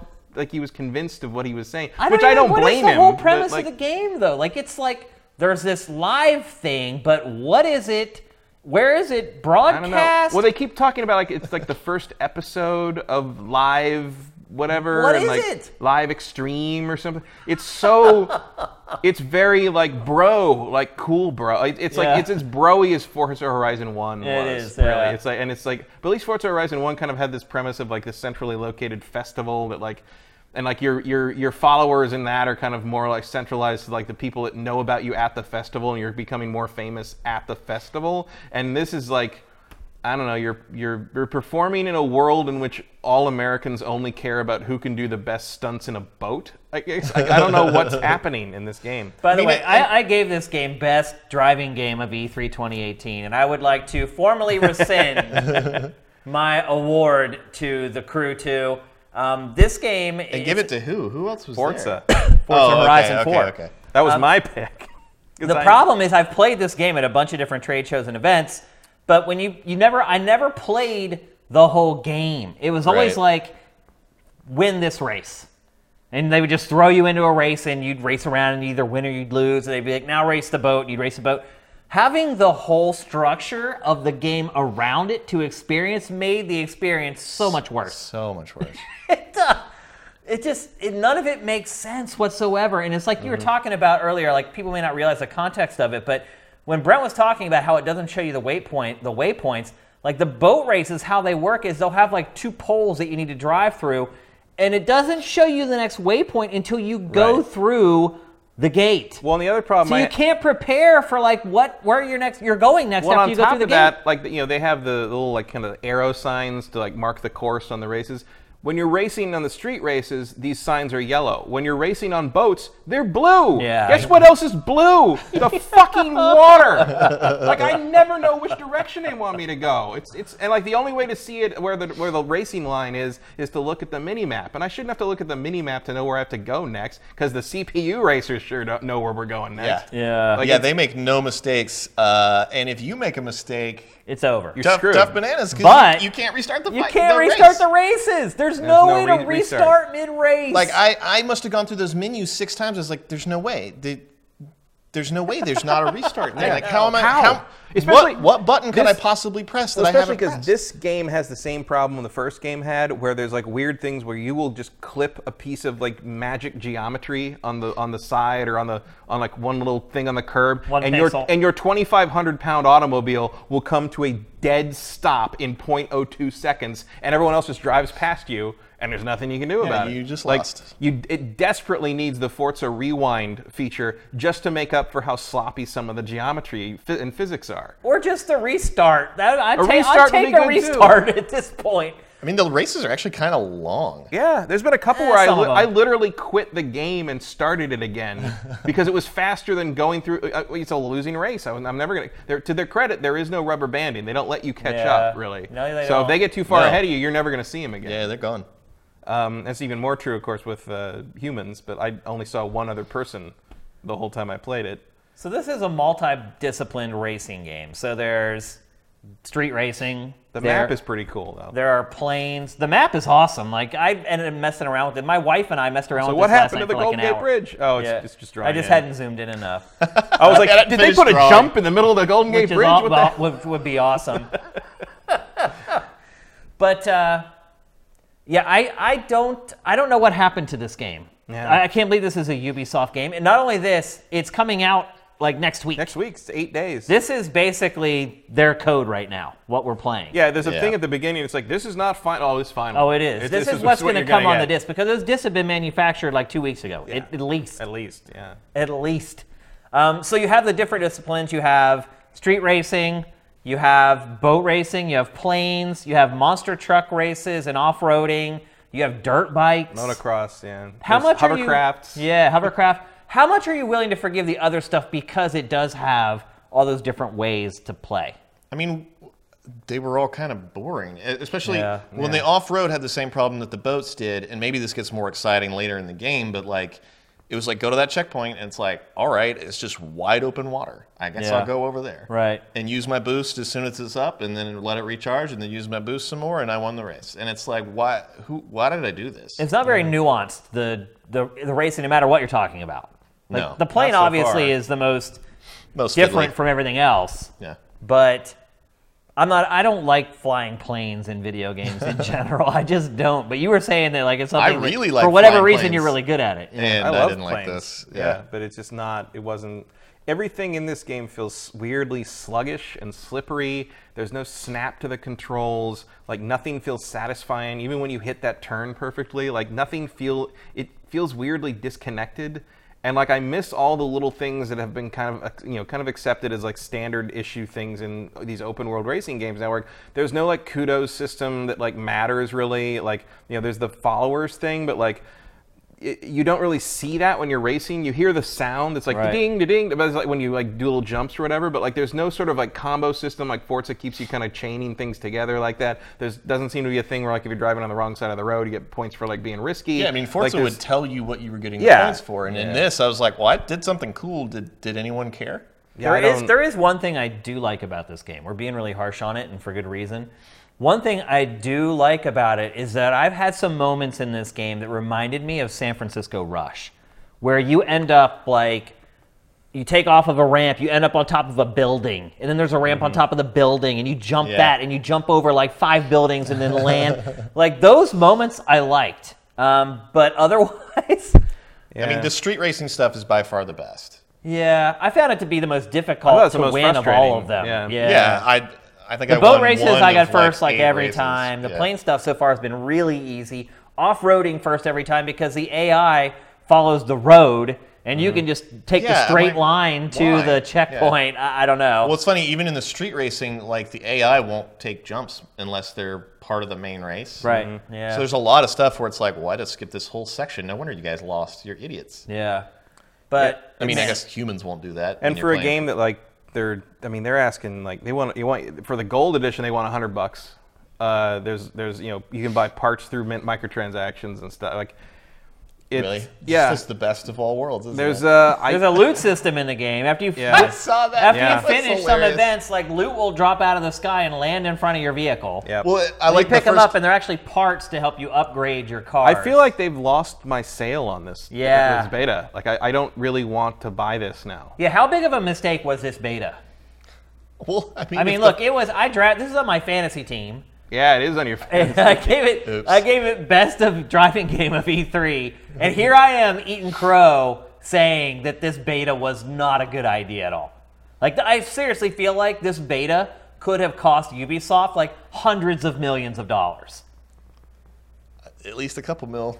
A couple mil. I mean, dude, divide sixty into a million. That's I know, not a lot. I know, I know. Yeah, it's not, there's nothing. Uh, I mean, they could lose. It was a huge hundreds of mistake. Sort of, thousands but I of copies but sold at the same this. time, nothing's so terrible that tons of people on the internet won't love it. I mean, the other So- thing too is Ubi was smart because it is uh, there is a serious drought a coming. Like Yeah, if this there is- a this is weather the time to forecast release for it. video games right now, the emergency like Yeah, systems would that's be true. going off. Like it is looking real dry. Almost literally the only game in town for a couple of weeks. There. yeah, and so it, it has found a nice window for itself, but I don't think it's done itself E- any favors. Even the walking around in first person doesn't feel good. No, it's janky. so weird. It is- Why does it even exist? I don't know. I don't know. Oh man, Forza's not gonna make me do that. and I don't think we went into enough of how bad the cutscenes are. Oh yeah, they are really and like bad. they are lo- like I Voice was, acting's bad, animation's knew- bad, I- the camera angles are bad. There's stuff disappearing and reappearing Yeah. while they're happening. All the discussion is so inane. It is like the most yeah. vapid, And there was like one paper thin we conversation. We saw it when, when you guys were here. It was like some. It was like some guy. I guess they because they introduced when you finished the, the the qualifying race or whatever. Like this is the the big tough racer of this type of event that you're gonna have to beat. Da, da, da. And like they had like somebody, some fan came up to do like a selfie with the guy, and it was just these two dead-eyed PlayStation 2 character models, just sort of like, mm, like, yeah, like it was, uh, it was, it's jarring, especially because the rest of the game looks amazing. yeah. Oh yeah, when you actually get in the car, you're like, wow, this looks great. Yeah. And They've modeled the these, like, interiors The of everything, and like, yeah. yeah, That's the one thing that does from, stand out. From GTA San Andreas come out, and you're like, what? Put him in this game. This is so weird. The car models look great, no doubt about it. Mm-hmm. Uh, that is a, certainly a highlight, but there's no damage. Vehicles No, get yeah. muddy, but they do not get Yeah. damaged. There's there's some scratches here And and that there, might be some there's licensing no, like, stuff or it's whatever, not like, but I uh, thought we were past that. No, we are we're way definitely past, past that. that. I mean, you every can destroy the cars in manufacturer at this Horizon. point is totally Yeah. cool with their cars getting beat up in a video game. I mean, it's not a thing anymore. But Uh, at the same time, I mean, you're you're basically that's one of the weird things about getting constantly getting stuck on the geometry and getting and hitting things you can't drive through is like this game feels so like brainlessly arcadey in how it controls and like it feels like you should just be pinballing off the walls as, as you need to and it just is not there. It's like sometimes the walls aren't there. yeah, sometimes you go, yeah, just straight you go it. spiraling into like an alleyway, and you like can't turn around, and you watch the the the amount of time that you are behind the leader just crawl up, and you're like, I can't restart the race. I have to just finish it. It's like yeah, there's There's nothing. places you that- where you get trapped it. where you get stuck. In fact, coming up right here in like 10 seconds, I jump up out of this ditch and end up in a place I can't get out of. There's no way to exit. This right here, Oh, I'm stuck in this place. stuck. There's no way to get out. That's awesome. Yeah, there's. It's not good. It's not a good video game. Not a good imp- first impression. for And, sure. and a lot of times we pull our punches a little bit when we talk on GameFace if we're playing betas because usually the beta comes out like a month and a half, two months before the Yeah, game. at least a couple months. no, no. No. This comes out in like six or seven days. Yeah. No, I'm I I straight up like I was look was kind of looking forward to this game, like to kind of at least to fill the time, but before Forza Horizon, and like you know I, I thought the first game was okay. I was hoping they'd improve a bunch of stuff on this, but playing this beta, like I'm not buying this game anymore. And you can see what we're Not talking about here price. with the with the waypoints for the boat racing. So you can see like there's the waypoint, but you can't see where the next one is until you get to that one. But see, already the AI knows. Yeah, the AI knows where they're going. The. AI is yeah. already banking their turns to get ready for the next checkpoint. You are at a complete disadvantage. Yeah, if you happen to be in first, then uh, it's like, well, I hope I figure it out. Yeah. Yep. Look at that, that checkpoint popped up while you were in the air. Yeah. Gave me plenty of time to prepare for where I needed to go next. Meanwhile, they know already. They're already curving already- to like go to the next checkpoint. It's bad, bad, bad, bad. Yeah. So, Yeah, there you go. It comes out next week. I don't think anybody sitting here right now would recommend that you plunk down sixty dollars for I mean, the Crew Two. download it the could beta. get better. Download the beta and play Yeah, it. play it for you think. yourself. Tell us we're Yeah. crazy. Go for it. I don't was know, man. I feel like one of us would find. Yeah, I was. right, wor- I was thinking like, oh, I don't like this, and I'm gonna, you know, Brent and Shane are gonna get here, and they're gonna be like, oh, you just, you're just too, you just like Forza too much, and so, you know, it's Yeah. like you're a Forza fanboy, you No, can't let it go. It's like no, and I was like, oh, that game sucks. like, well, I was playing it yesterday, and one of the sifters messaged me on Xbox Live and was like, "Hey, what do you think?" And I just wrote back, "Eh." yeah, exactly. and then I came here fully hating the game, and I I didn't know. I didn't know if Matt was gonna like it or not. because I didn't And- play it till this and morning. we both had that moment where like, oh yeah, you hate it too. All right, I'm not crazy. this game is not good. And then Brent and then showed Brent up. showed up for like the triple the triple decker, and it's like, yeah, none of us liked it. So there, it could get to a good place because one thing I will say is the first crew. What it was when it launched and what it ultimately Yeah. became were literally like two different They, games. yeah, they, they definitely improved it. a lot. Ubisoft is not going to give up on it. It will work on it and get it to a better place. You know, okay, fine, we'll talk to you then, and then we'll tell our, our users to buy it for forty dollars instead of sixty dollars. Mm-hmm. But yeah, it is not looking good for the crew too. Unfortunately, Especially when Forza Horizon was so good, yeah, and like you know, it it's still good. Forza Horizon Three is still amazing. ostensibly it's the same setup where you know you're trying to get followers, but at the at that one you're running this festival and like the And expanding the the Australian lady's festival like, and- hey, you run this festival and do cool shit to get more uh, followers and money. Cool, see ya, go do it. And then like they kick you out the door and you go do fun stuff. Like Yeah. that's it's just the bare minimum to have some reason to do this stuff. And in here they just, God, these cutscenes go on. You're, yeah, and you're constantly stuck and- with this kind of like hello fellow kids sort of thing. and- Yeah, they, they just they hit you pretty hard with it. So there you go. There's our impressions Yeah. of the crew too. Also, it's still a dumb name. yeah. The crew. Well, Like, there is okay. that whole crew really- mechanic in there where Right. you're, but I haven't been able to do any of that stuff But it yet. wasn't. That wasn't there in the first one. They still called it the crew. No, you're right. It's like it, You're right. it doesn't. I hear the crew, and it doesn't say you know open world racing game to me. It says like annoying Payday Two ripoff. Yeah. Like to me, it, it sounds like either that or like It's like a um, heist game. I think I'd rather Heist play game, that. yeah, uh, like a heist game, or like I, I also confuse it sometimes with the club. Yeah. which was that. I forgot like, about that. Isn't Target- that also a racing game? No, that's uh, uh, Third-person Drive shooter? Club. Drive. Okay, The club it. was a 360 era. Uh, it was like a, it was like a sh- shooter, but it was like a, it was Third-person like a shooter, third-person think. shooter, but it was like, it was all target shooting. It was like like like range stuff, and like you weren't really shooting. Like, like it looked like the advertising looked like it was going to be like a bunch of guys out of like a, a rage game reject, like shooting each other, but in reality, it was like it was like a skill test of like target shooting. It was like in any other shooter, it would have been a mini game. But Yeah, you this were was the whole describing game. the worst game I've ever heard. yeah It wasn't good. So yeah. A lot like the crew too. so right. go. Uh, so yeah. So play it for yourself and decide because you know racing is a very personal choice. But three very different people just all said the same thing. So mm. Take it for what it's worth. All right, let's move on. We're going to interrogate Brent in this next section. Let's do it. So, Fortnite's taken over the world. where Nope. were you? Nobody can deny Fortnite's taken over the world. Um, I have a lot of friends who played PUBG. I played PUBG at first. Um, and then they all of them have moved over and now they've turned into Fortnite players. You, however, are the only person I know who is stuck with PUBG the entire time.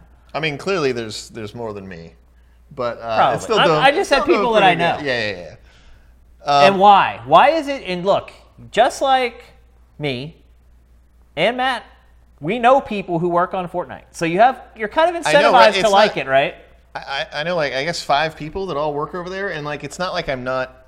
I it's not like I didn't give it a chance. Yeah. And I actually enjoyed the uh, what's it, Save the World, the PVE mode a lot until it was it got really repetitive the farther you got. Um, but I was always a big fan of Orcs Must Die in those games where it's kind of like a first-person Tower tower, defense, defense, thing. yeah. And I kind of thought this was going to be that, but it's not really. well, it- the Once base get- game is, sorta. But Not at- the battle royale stuff is. The stuff Well, that's okay. like PUBG is not. Uh, yeah, I'm getting there. But the point was, I gave I gave this, I ran it all through its paces, and by far the battle royale was just, I didn't like it at all, man. I, you know, you run through, and then some dude builds a tower in like five seconds, and then shoots you from above, and I was like, that was just silly. But you're supposed to build something to protect yourself from it. I guess the, I feel like the building tools are super clunky. They are until you watch somebody who's really good at the game use them. Well, sure, but that's not me. Right. well, the idea is that you keep playing until you get as good as them, and you can build stuff like while you're running. I understand. The difference to me is that in PUBG, there was a much more linear progression of skill. Okay. You know, when you first start landing, at the beginning, you're like, you know what? I'm going to land next to no one else because I don't have any idea what I'm doing. So when you finally do meet people, you've got some weapons and stuff, and at least you played the game, you traversed. Um, and then uh, as you get better, you start to realize, like, no, I actually want to hit people pretty early Before they get loaded up before they get weapons. loaded up, Yeah. and then I get their stuff, and that's how I gear up quickly. And you, there's all kinds of strategies and stuff, but there's this very nice progression of you never feel you're always learning something, and there's always people that are worse than you, and there's always people that are better than you. And At least you hope. There is a hundred of them. you Yeah. would hope there's somebody worse than you in that group. well, but like you know, I've played. I checked before I left. I played 290 hours of uh, of PUBG. Wow. Uh, you know, I win sometimes, but it's How many certainly have you not won? every time. Do you know? I don't know, maybe 15. That's pretty good. 16. I get not for 290 hours, it's not. Yeah. Um, but I don't mind. Like, whenever I get killed, it's because I got outflanked, I got outplayed, or something like that. And, like, you feel okay with it? yeah, it was like, oh man, that was a nice play by that guy. Or, Okay. like, oh, that was kind of a, you know, sometimes the circle will move in a way, it's like, I got to run across open ground, and he doesn't. I have no choice. And it's like, you know what, that happens because it, it has gone the other way in my favor before, Sure, too. So yeah. I don't really, it's not the game's fault, and it's not as buggy as the internet would have you believe anymore. the cheaters are not really Unless an issue anymore. Xbox. Well, that's that's a little bit different. I wouldn't recommend that. Um, but I just really like the groundedness in reality. And then you jump over to Fortnite, and it's like the um, it's the uh, uncanny valley of what I want it to be. Like what do you mean? like I like the idea of having a more lighthearted player on battlegrounds, but then you just throw the the building stuff just kills me every time. It seems so silly, and like clearly I'm in the minority because like what is it, 130 million Yeah, people play this game. yeah. Um, but man, it just it. You, so you have no for me. desire to learn how to use the building stuff to get better at the game. Is I got I got decent at it. Like I did it enough times that.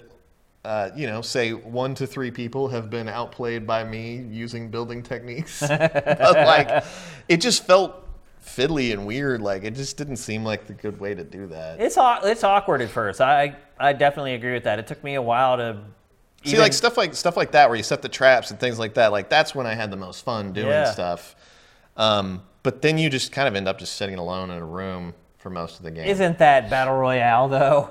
no, I mean, I mean, I Not sat alone in a room a lot of times I'm playing not, PUBG. I'm not saying you can't do that in PUBG, and I'm not saying that won't get you pretty high up in the list, but that's not how you're going to win a game. yeah. Um, Oh, you can win that way. sure.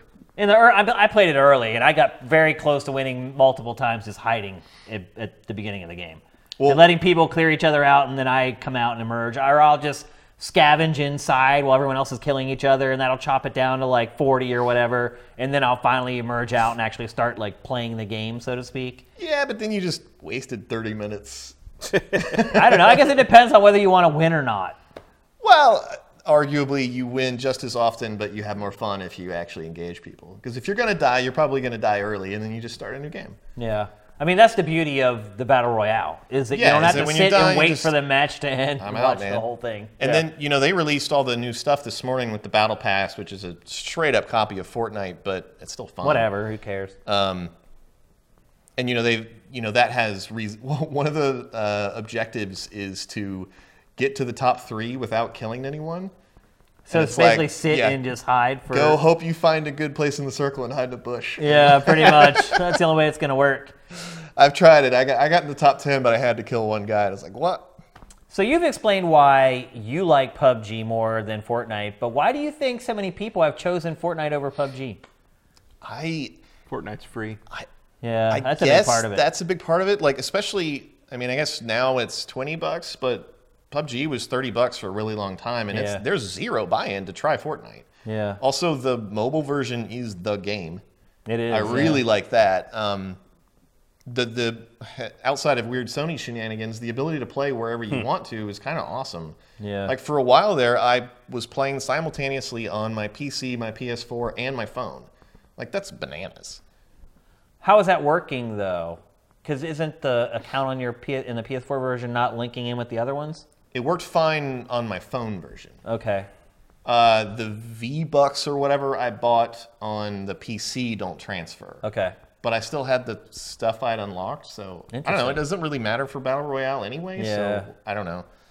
Um, but it's funny. On the, I'm much better. Unless you care, at- unless you care about cosmetics, which a lot of people that play these games care about that very, very much. Well, sure. I mean, it's it's all there is and- to care about in the in the Yeah. battle royale outside of winning, I guess.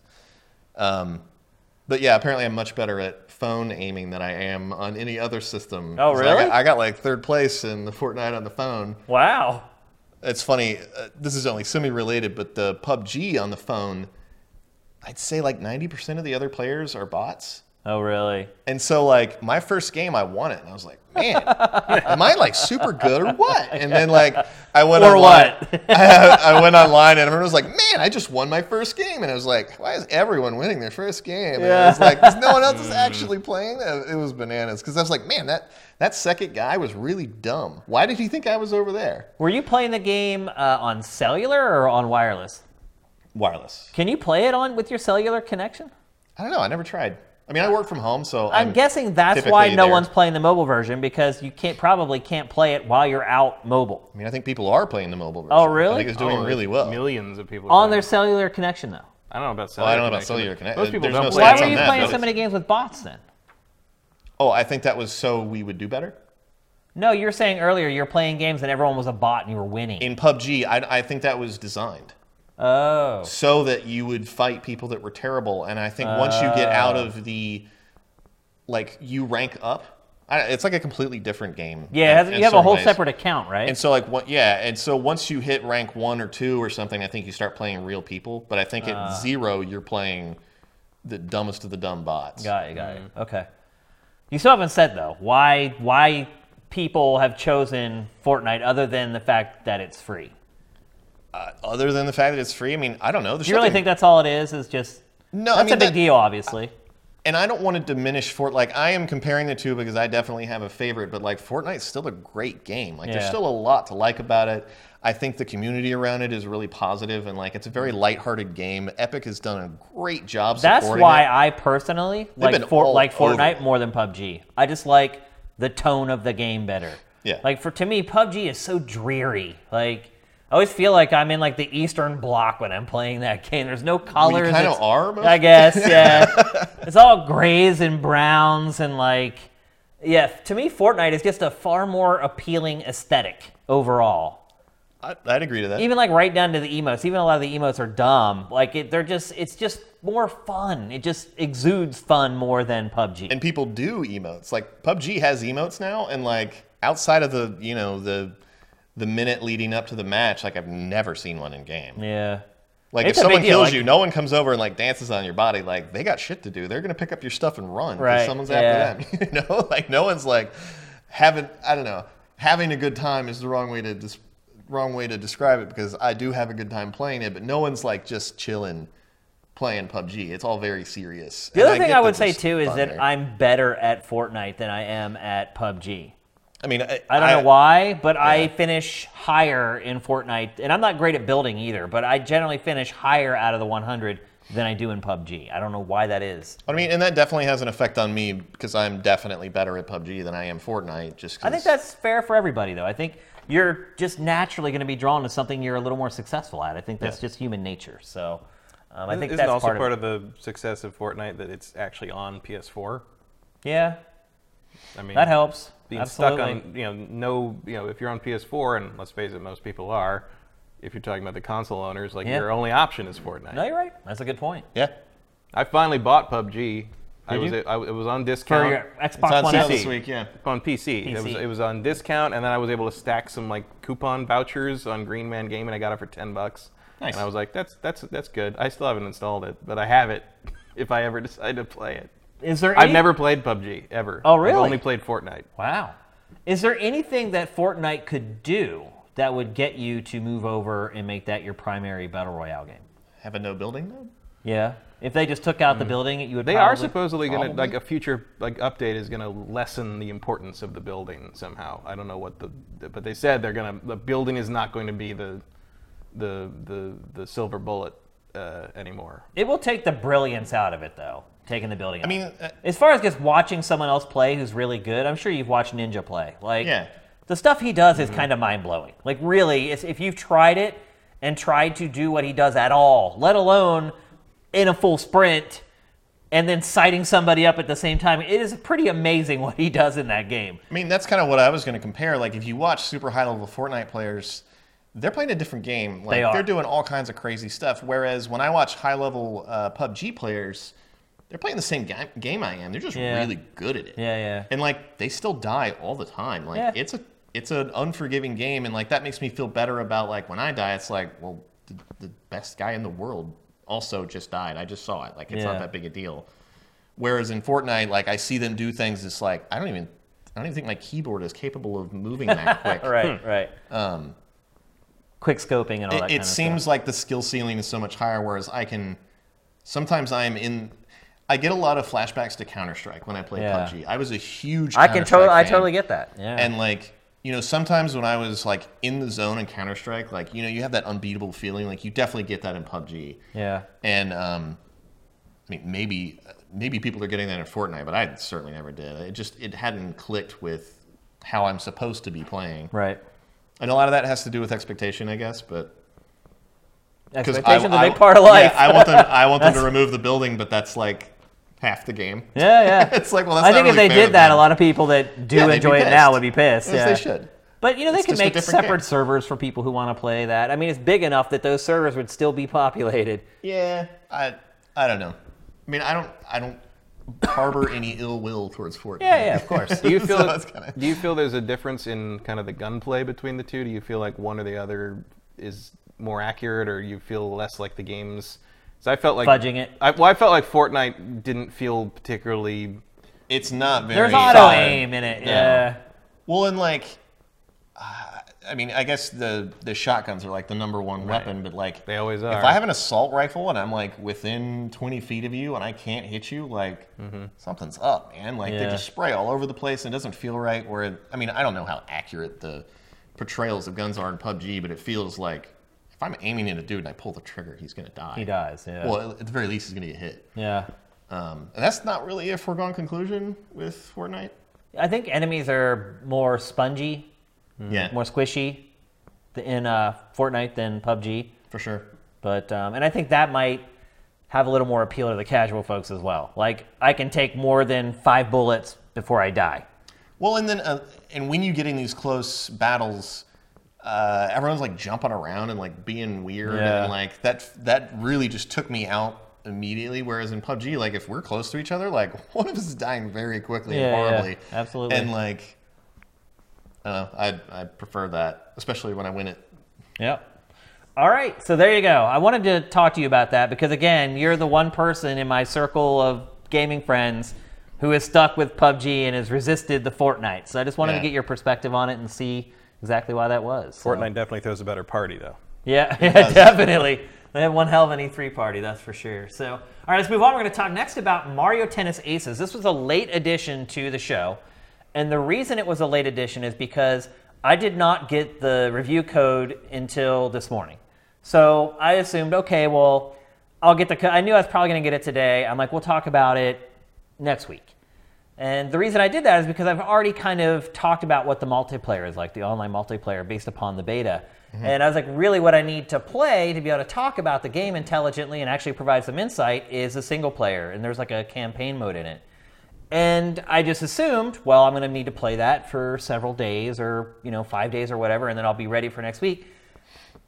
I started playing it today, and in the span of about three hours, I was three fifths of the way through the campaign. So I was like, well, shit, I'm going to talk about it today. And so here we are. Uh, we're going to talk about the campaign in Mario Tennis Aces.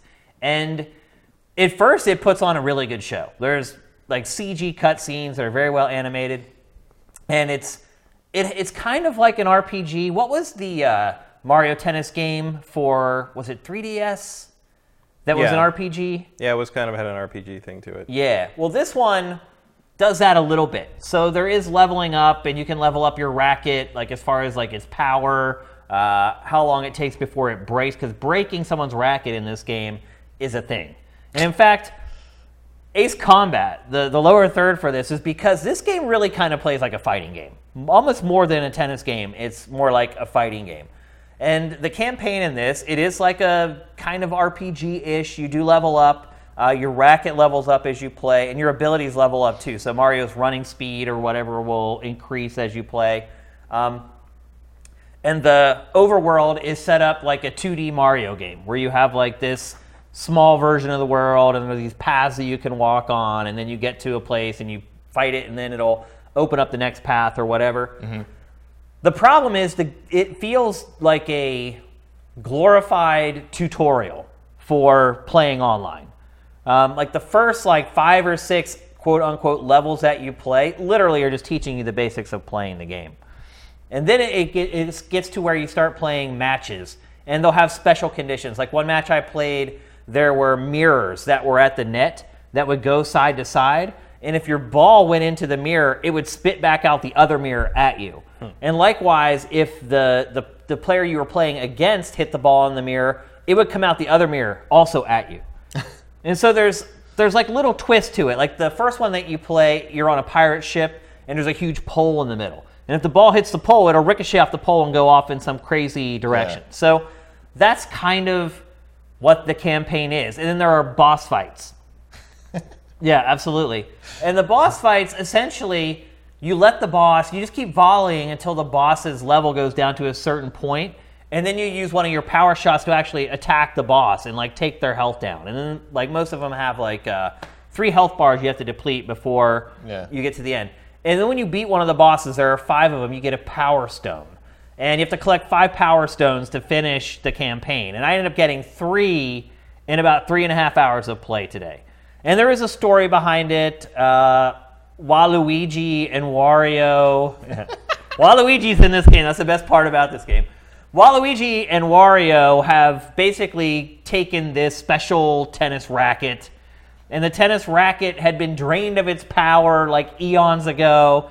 And what will make it come give its power back is these five power stones. And so it's a race between you and Waluigi and Wario to collect the five power stones to make sure that the racket doesn't fall into the wrong hands. So that's the that's the plot behind this. Or the world would be cast into I- ruin. into doom. I, I don't eternal despair. I don't know, but that's the setup for it. And then it's just a matter of just playing match by match with those special conditions. You'll play like three or four of those, and then you'll fight the boss. Then you'll play three or four other matches with special conditions, and then you'll fight the boss.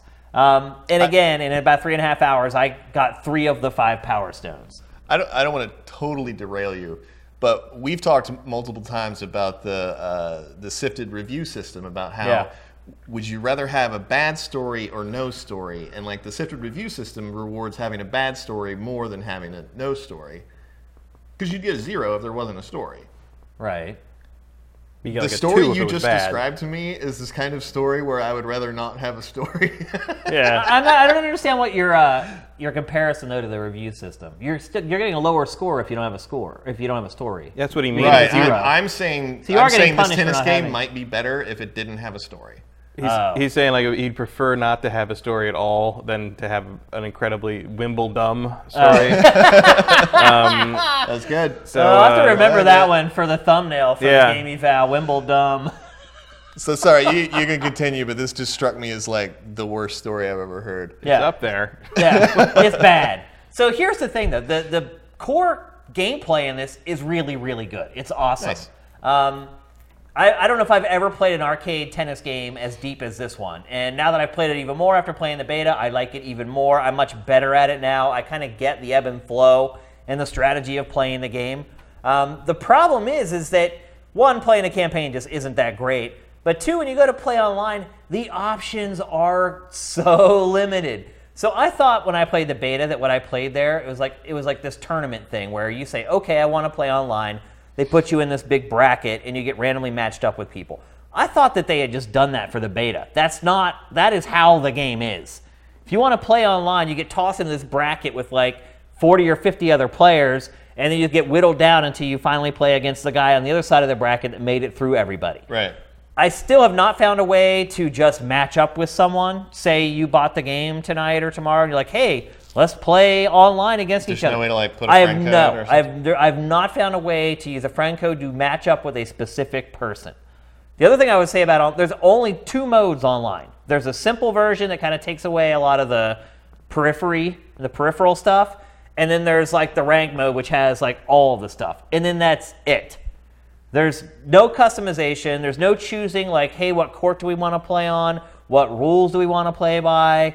None of that. It is like the most bare bones on. And I mean, look, it is Nintendo and it is Switch. Maybe this shouldn't come as such a surprise, but the fact of the matter is, you're going to get through the single player of this in like five hours. I mean, for a game that where the And single player sounds like it's just introducing you to the multiplayer, it's super weird not to It is very like- weird. Yeah, mm-hmm. I I was all over this game until I spent several hours with it this morning. I literally would have recommended that most people bought this game based upon what I played in the beta. And now that I got the final version today and I've spent several hours with it, I would not recommend that people. Is it a sixty dollar game? It's, it is sixty dollars one, and Nintendo never drops the price of its games. So I don't if know. this was like a what was it, the treasure trackers thing that was like little I think that was like 30, 30, or 40. I think, yeah. Like if this was Yeah. 30 they'd be like, ah, Although all that right, was more yeah. because it was a port of the Wii U version, I guess. That's a little cheaper. They could fix this very easily, though. If they just give me the ability to match up with whoever I want to, to put in your friend code or Matt's friend code, and us be able to go and play head to head, that seems like something that would be pretty easily addressed in a patch. You would Think. I just found that like all the impressions I've seen of people who have it already, and all those uh, like the single player is basically non-existent. Uh, the drop shots have no risk; they work every time, which is very an- anathema to how tennis works. Yeah. Right. And Boo and Bowser dominate multiplayer. Um, Boo has some kind of crazy slice move that I guess just people just can't keep up with. And like the more and more I watch it, like I was excited about this game because I like the Mario Tennis stuff, but the more and more I watch it, I feel like they've they've gotten so far away from what tennis actually is. It's like I said, it's a fighting That, game. like, it's, yeah. it's more of a fighting game than a tennis game. but like even game. like in footage like this, like like when like you you hit like a really good you know you, you set it up, you hit that really good angle to the side, and you know you got him. But then because in this game you have the trick shot where you can kind of cartwheel over and, and still hit it. Yeah. And I'm like, nah, But you can also not tennis. you can also I- I squeeze the right it. trigger and slow down time to catch up to shots. But it's, it's a wrist thing. So that meter on the top left can see it's controls used up, yeah. Everything. Yeah. So if you use it to slow down time, you're not going to be able to use it for trick shots or Mm. what's essentially your, your ultimate shot. Um, so there is kind of a risk and reward with you can't just abuse it. I guess. I just I'm way to not it. willing to. I'm no longer willing to take a sixty dollar risk on this thing. Yeah. Um, and I'm very dis- between this and the Crew 2. I'm horribly disappointed because I'm like, that's the What- now What's what's That was what I was gonna play this summer. And like, I I. Crew 2 has ruined all video games. I'm just sitting now. I'm just sitting there waiting for Octopath Traveler to come out. I guess because that I, I really like that demo. Um, but yeah, I I was I'm shocked, and all the characters are already unlocked in the full version. Like No, there's th- there's like three or four. you basically have to wait for them to put new characters up as DLC. I guess. So, Well, like- I think another thing too is if you play well in the ranked mode online, you will get those characters earlier. Mm-hmm. So there that, but that's the only incentive. There's no other incentive to play this game. There's no unlocks. There's no cosmetics. So there's that is weird. nothing. I mean, I got a, a costume for Mario because I played the beta, but otherwise, there's no unlocks in this game. That's weird, especially after, you know, the last Mario had so many costumes Yep. and stuff. Uh-huh. It was single player. Like you Yeah. think in a multiplayer, like at the very least, I should be able to dress up, Yeah. you know, my dinosaur, or even looking all like crazy. things, things to put on like the customized like the back court there where like Yeah. it says your, Yeah. your, char- your like you know your screen name and stuff like It's it- like Nintendo doesn't want to make money. I mean, you can make so much money off a cosmetic DLC, and no one gets mad because it doesn't actually affect Yeah, how just you don't play the buy game. it.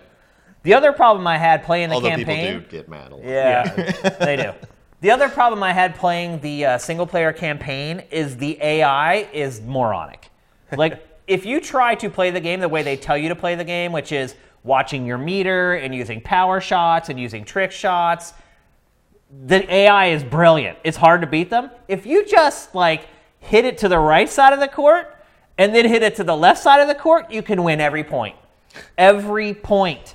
The only way the computer ever wins is when you get in the matches where they have the variables, where there's like uh, there's like plants in the map that'll like eat Right. the eat the ball and then shoot it back at them, or like the mirror stuff I talked about. That's the only chance the AI has is when there's some other element involved in it. If you're just playing the computer head to head, and there's no difficulty setting, if you're just playing the computer head to head, they have no chance. They they cannot anticipate. Okay, this guy keeps hitting it over here and then hitting it over there. They have they lack the ability to learn and realize, hey, this Yeah. guy is schooling me every time with the same thing. So ultimately, the single player, the campaign in this is just a wash. Uh, I didn't really have hardly any fun with it. Some of the some of the boss fights are fun because w- they attack like a normal boss. So like one boss sends out these like tornadoes at you, like a series of tornadoes, and there's like one gap that you need to get in. Well, you can actually use your trick shot to like jump over the other tornadoes and land in that blank spot so that you don't take any damage. Uh, and there's another one where like uh, what are the the piranha plants called? Peteys or whatever. They'll throw vine, they'll throw a vine down.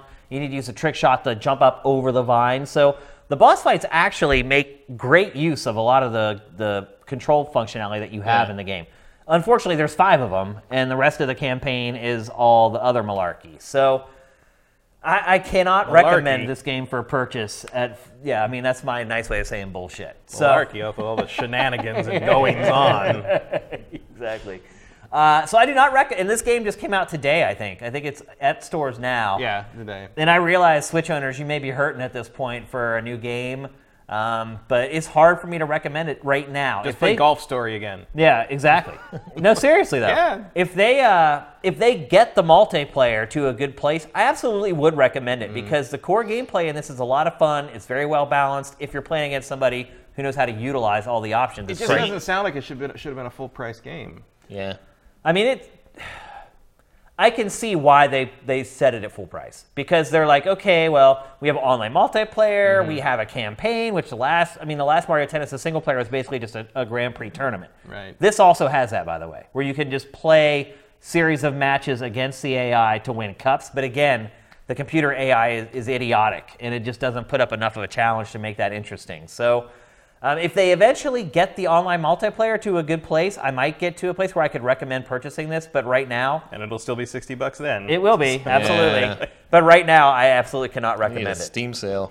Yep. Well, that's obviously not going to happen either with the Nintendo game. Every once in a while, digital. I mean, I remember I got. Uh, I mean, I got a Wii U late, but I got uh, Super Mario 3D World on it for 15 bucks. Did you? On a, on a sale, eShop s- sale. They never dropped the price of the actual physical copies, really.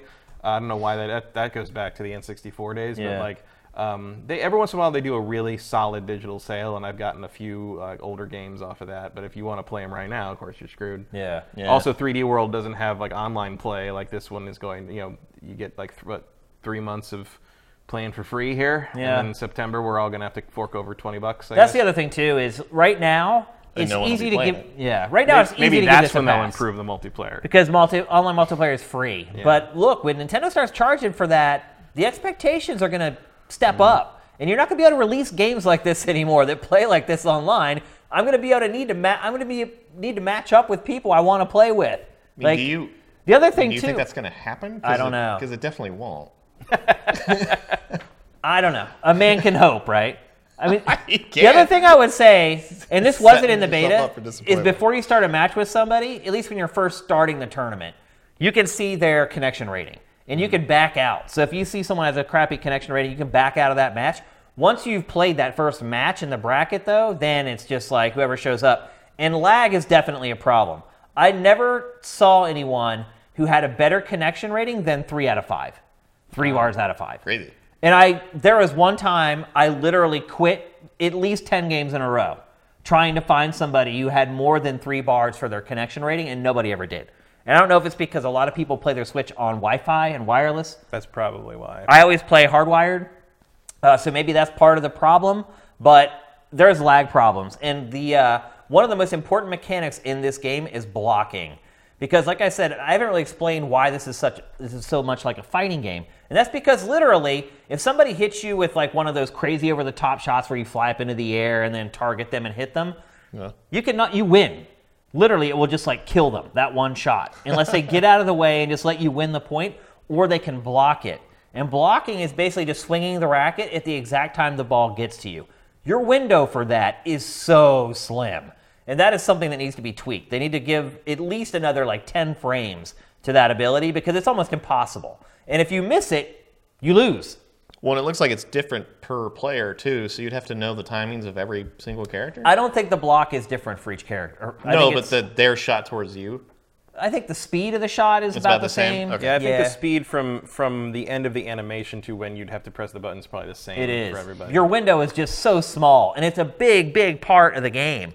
Um, and so hopefully that's something that they can tweak. Um, again, the game just came out today. Nintendo's going to get a ton of feedback, and it'll hopefully make some adjustments. Maybe they have big improvements pr- ready for September when you have to start paying for the online. That's possible.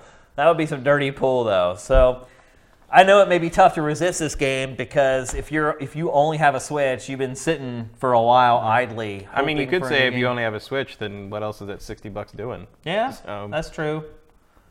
Yeah, There's a whole lot of wishing and hoping going on there, though. Yep. You're hoping that the changes are made that can make it better. Uh, I think uh, they're going to get a lot of negative feedback about the online options in this game, and I think Nintendo will at least budge there. I don't see Nintendo putting out like single player DLC for this. Uh, so in the campaign, like I said, What's going to happen next in the story? Shane? no one's going to care. What about the special racket? No one's gonna care. no one will care. I don't care, and I'm three fifths of the way to finding out. So there you go. so there you go. Mario Tennis Aces for Switch. I do not recommend picking it up at full price. I recommend taking a wait and see approach, and hopefully you wait and we see Nintendo actually change it and make it better. Something of a bland slam. Then, Yeah, man, this game is this tennis it's puns are very so easy. funny. You, you gave me so much shit for the uh, Wimbledon. for the poo too. Oh yeah, He's just been throwing puns. You- his it's were not- better than yours. Oh my gosh, That Wimbledon is better than your pun. that, come on. that was better. Th- This one, I don't know about that one. I didn't laugh at the last one. Just saying. It's a little Tell us in the chat here. who has the best puns. Ace Combat's I pretty don't, good. I don't want to hear because I have a feeling that's what pretty the good, answer right? is. Ace Combat, that's not bad. Yeah, that's a good. That's a good descriptor. Yeah. Even though you're trying to say this because it's a fighting game, it's like, well, it's a jet game, so it's like a weird sort of like it's like three jokes in one. Yeah, It's like triple threat. it is. That's how I roll. I like it. All right, let's move on. We're going to talk next about Jurassic World Evolution, probably the other biggest game that came out this past week. Matt has been playing it. I have not. Um, the reviews for this game have been all over the map. Yeah. Like IGN gave it like a four, Four point eight. but its aggregate Ouch. is it like almost a set like a seven Yeah, mid mid seventies. ish, mid seven. Um, Who's right? Who's wrong, Matt? it's not a 4.8. I've played Okay. some, I've played some bad games in my day, and this is not a 4.8. This is close in this IGN scale. I mean, obviously IGN scale is, is subjective because it's different people. It's not all the same one. It's not some er reviewer like reviewing all the games, but um, it's probably in the six, six out of ten, maybe. Okay. Where Um, in for comparison, where would you put Pokemon Go? Pokemon Go. Wait, are we talking Why, about the why are you comparing Pokemon Go to? are we not talking about the? talking- we're talking about Jurassic- park Jurassic. building. Oh, I should have been looking down there. Yeah. not the mobile game. Please This is- continue. Wait, where would you put Pokemon Go? No. Uh, for, for the record, I would probably put Pokemon Go also around a six out of ten. I think that's Um, about right. Yeah. The, the Jurassic Park version of Pokemon Go, I don't know, I haven't played it. okay. Does I that thought exist? that's I thought that's what yeah. we were talking about. oh, about. yeah. There is an AR, like a similar Oh, thing. really? It came out like Yeah. last week. That's why I thought. Okay. Oh wait, the other one came I'm out not- last week too. Yeah. Oh, yeah. wow. Okay. I was not aware Like, of there's that. two different ones. So, but, but this is the this is We're the talking park. about the console and PC game. yeah, this is the park building game from the people who made Roller Coaster Tycoon 3 or whatever. Yeah. Um, so I I did buy this. Be- It's all good. so I did buy this because um, I like dinosaurs. Who doesn't? And Have you ever met somebody who doesn't like dinosaurs? Yes. Really? Yeah. Who? Uh, they were creationists. oh. Um, oh yeah, I didn't think about that. Yeah. if you don't believe dinosaurs existed, I can see why you'd be tired of hearing about I it. by hate now. you. It'd still be fun as fiction, I guess. You I mean, it's, it's like you might as well get angry at a dragon. How can you, You hate know? something that never existed, though? How can you hate if something you think that's they that didn't awesome? Exist, yeah. yeah. These are the same people that used to bring games back to my store I managed because they had wizards in them. Right. Yeah. Um, I don't know. What Like- did you think was in Might and Magic? Yeah, what you- in this case, it was Certainly Glo- not a wizard that might cast. In this that case, it was magic. Glover. The one, the one that I always remember is this, woman, this, this mother and her son. They picked out Glover, and they came back like an hour later. The kid was red faced, upset, and she was like, "We don't like magic, and you play as a wizard's glove, so we can't have this game in the house." And I, You know, that kid hates his mom. well, in the end, I sold them Ocarina of Time uh, instead because um, apparently it's okay if there's magic as long as you're not the one casting the magic and, I- and the, or as the- long as it comes from a flute. yeah, the ocarina, the ocarina doesn't count because you aren't casting a spell and the potions magic don't of count. music. So I, I'm, look, look, you got a better game, kid. Just, Yeah, he, he it wor- it worked out for him. They in the never end. came back. Yeah, I bet he didn't. I'd say that's a pretty good trade up, man. Yeah, I- It actually worked out very well He for made him. an He extra 15 job. bucks. He got a better game. It was all right. But I remember just like the absolute willpower to like look at this woman straight in the face and not just crack up laughing that she like, wanted yeah. to It's turn a again game because it- about a glove, lady.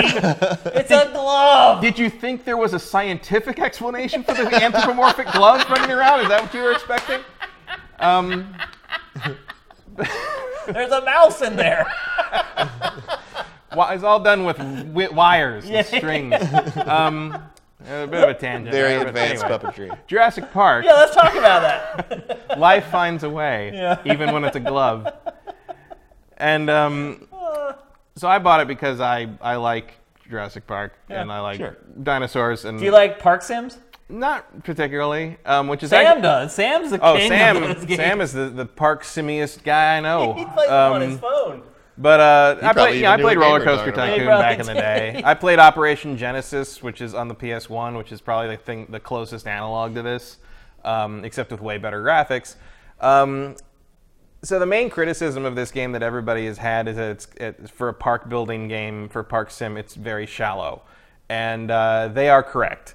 Um, there's not a lot happening here. Like the basic loop is you build the building, and you build a building. You have various buildings that are key to the thing. You have to, you know, the thing that makes the dinosaurs, and they have to be in a cage. And you have the thing that, that goes out and sends out the expeditions, and you have the things that analyze the fossils when the expedition comes back. And that's your kind of you send the, you send pay money to go get fossils, and then you pay money to analyze the fossils, and then you pay money to make the dinosaur.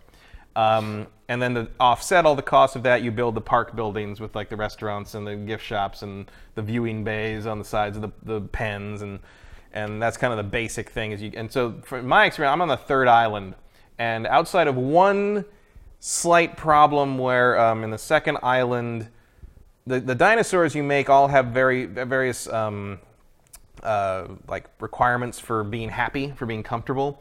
And one of the requirements is the balance of grassland versus forest territory in their pen. And uh, turns out the carnivores are very specific about their landscaping choices. And my uh, my one of my Obviously. my uh, Ceratosaurus had like just a sliver too much grassland and not enough forest, and he got very angry and smashed his head against the gate until he broke out and started eating about 40 people. and um, That's why I would play this game, though. To And, watch uh, that they stuff don't, happen. Oh, if yeah. they don't break out, what's the point, man? and uh, and that was a much more dis- so earlier I had a breakout of two um, uh, Dra- uh, Dracorexes, which were um, plant eaters, but they got out because the, one of the other metrics is population. So there's two there's two there's like population and social. So social means other dinosaurs of the same no of the same species. Okay. So they interact with each other. Another other. game. How many Instagram followers your And then, dinosaur has? and then population is just how many dinosaurs are in the pen with them of Okay. any species. Uh, preferably also herbivores because the carnivores will eat them. Um, also, the thing uh, there's a little thing you can build in the, for the carnivores that raises a goat and like lets it loose in their pen so they can Yes. hunt it down. If you put that in a herbivore pen, um, it'll just release ten goats over time, and you'll have goats running around with your dinosaurs. And I'm like, Yes. that's all. I'm, I'm going to put that in there because Yeah, why not? that's the thing I would notice if I went to a real park like that. I'm like, look at the goats! Look at there's goats! You know, that, like, oh, what, there's a triceratops. Yeah, but there's a goat with a triceratops. That's a, it's amazing. Because you know the goats are going to get on top of them. oh yeah. I'm surprised PETA hasn't complained about this game yet. um, they just they probably they're getting Just to it. sacrificing goats. Yeah, they getting to haven't it. discovered it yet. So, but that's a, and like as far as I've seen, the parks kind of run themselves, other than the breakout stuff. Uh, so when the breakout happens, you can send uh, the you know you, here you've got, I got a helicopter, so you can send the helicopters, the jeeps to go tranquilize stuff, or you can control them yourself. And this is what you're seeing now is, is actually controlling the. You are usually going to be faster if you're controlling them because the until you upgrade them a, a bit because the computer just sort of takes its time and flies over here and sits there whereas this is like the little bit of action you get um, shooting dinosaurs in the head with darts. Um, but Like like, bullet drop, jeez. yeah, the bullet drop is crazy. on You're this already game. shooting downwards. Good Yeah, lord. it's uh, You can tell this is the developers playing. They, yeah, they know. both those That shots some- looked like they weren't going to land. was some both amazing shots. So it's Yeah. it's like little things like you know okay so you got to do that and now you got to call in a helicopter it'll airlift it to where you want it to be. Um, I learned I learned early on early on you learned that the dinosaurs actually die of old age, which Ooh. in like 20 minutes like Struth- my Struthiomimus was like just fell over dead. And I'm like what happened? And they go it's died of old age. I'm like it's like been like three days. Like what? we are screwing these people, these dinosaurs genetic code to hell and back. So then you have to you have to have the same like cargo helicopter like airlift the corpse out? off. Oh and God. while this is happening, your revenue goes down because no one wants to They're see a seeing dead dinosaur. Can you have them then drop the dead dinosaur into the carnivore's cage? No, You can't. No, you can't. Although they'll just take it off screen. Although if a if a carnivore kills a, an herbivore, it will eat the corpse eventually. Like you don't Okay. have to actually airlift that out every time It'll because eventually they'll, fin- disappear? they'll eat the whole thing. Yeah. Does it show them eating it? Yeah, yeah. Is it a gory game? Uh, there's blood. There's, there? there's some there's some blood. There's and you see like them swallow people and you know, Really? I, I wouldn't say it's like an M rating kind of thing, but like Yeah. it is. I mean, you, you see them tearing chunks out of the thing. Have you gone full ham yet and just opened up all the cages and just let the dinosaurs just eat all the humans to see what would happen? No, ham. although Because that's inevitably a big scene in every Jurassic Oh, yeah. Park movie where It'll- they all get out and all the humans run for cover. It'll get there. Um, but, uh, you You'll know, get the, there. The, the Ceratosaurus ran around a about 40 people, and my revenue dropped for like a week because everyone's afraid to go. And look, As personally, they should be. No, Yeah. personally, if I was like, okay, you can go to this park and see di- real live dinosaurs, but there's like a 60% chance one of them will eat you, I'm still going. Like it's it's at least that's a unique Maybe death. if it was 50 50. I might watch the press conference at home, kind of It's, uh, thing. kind of like E3. Yeah, Only I I'm don't- just watch the I don't screen. need to see that well, the other the other flip side is like um, my one of my big questions with Jurassic Park is like, why is it harder to keep dinosaurs in a cage than like a lion or a bear? Yeah. Like we, we keep the most powerful predators on the planet like in zoos, except for like sharks. Like Why all the can't, time. but I mean, to that, Why is that, that point, so though, weird, Why but, like- can't we keep pandas in ca- captivity? we do. I mean, we do, but it's very hard. Like, they, They get out they eat people. generally die, pandas, in eventually. captivity. Well, no, the problem with pandas is they don't they don't reproduce enough. right. Um, and we should just let them. it's time to let the pandas die. I mean, if we're being honest. I mean, we're putting a lot of effort towards them not dying out, pretty Um, yeah, much. just because they're really cute. yeah. You know, and and there's animals that you know, like, like no one's kept a great white shark alive for Right. more than like a week. Yeah, they're or not good something. at Is captivity. the voice work by the actors? Yeah. I just saw Dr. Jeff Ian Goldblum. Malcolm. Yeah, Jeff He Gold. It's really Jeff Goldblum. I think it's Bryce Dallas Howard as uh, Claire. I don't think it's uh, Chris Pratt though as Owen. What's Yeah. his name? Um, He's too big time. Yeah, he's too big now. There there was a time. I mean, he, he did the actual voice for I think Star Lord in like the Lego games, but he apparently apparently is He's too where he busy. drew the line. Too busy now. um, but uh, I mean, I think it's it's fun. I don't dislike it. Uh, I think it's real simple. It's kind of my first park building game in some ways, where like all the crises are like pretty easy to deal with. Yeah. I've only run out of money once because I was it was a new island and the the breakout with the Ceratosaurus happened really early, and I was like negative three hundred thousand dollars or something. But I just sat there for like 10 minutes while I built the money back up, and now I'm fine. For some reason, you don't share money between parks. Like every time you jump to a new island, you have to start over, and it's like, hey, other park with $33 million in revenue, can you just like kick a couple million away so I can build a, a, a building with a helicopter so we don't all die? Can we do Right. that? And there's like little, you know, like some, one island has like massive storms you have to like lock everything down for. But the solution to that is like you build a shelter for the people, you build a couple of these storm tower things that magically protect all the buildings they're in, and then like the only challenge there is to make sure you have enough power generators to power everything. Right. So it's like it's like really basic park building stuff. And if there's more complex systems under the hood as you progress, I haven't found them yet, and I'm like halfway through. So like what you see is really what you get if you're just even watching this footage. Like you can drive your jeep around, you can drive your helicopter around, you can look at dinosaurs and see dinosaurs. Uh, you can like research stuff that like lets you change their their I was gonna say coat patterns, but they don't. Can have you coats. create new dinosaurs? Can No. you like combine a T Rex with like a Triceratops No. and like No, you, you can raise their star level. You can splice. yeah, well, you can splice. Like, there's research you can do on all like other animal genes that then let you splice like shark genes into Okay. into a, a dinosaur that makes their them live longer, or like you can splice like uh, bat genes in and it makes them their their stamina go up because it does it improves ever their cardio. have- They don't have bat wings or anything. It's not. right, it's but not- does it ever have like unintended consequences? uh, the only consequence is wh- the, the more you splice in, the less viable the the embryo becomes. So there's a higher chance of it failing. You're not gonna like accidentally make flying raptors. and No, be like, whoops. no. You can make the Which would be Indominus. awesome. You can make the Indominus Rex and the Indoraptor, which are the two kind of genetic, you know, genetically created Super things, super yeah. things from the last one and the new one. Um, What's the one from the new one? The Indoraptor, I think, is what it's Oh, called. okay.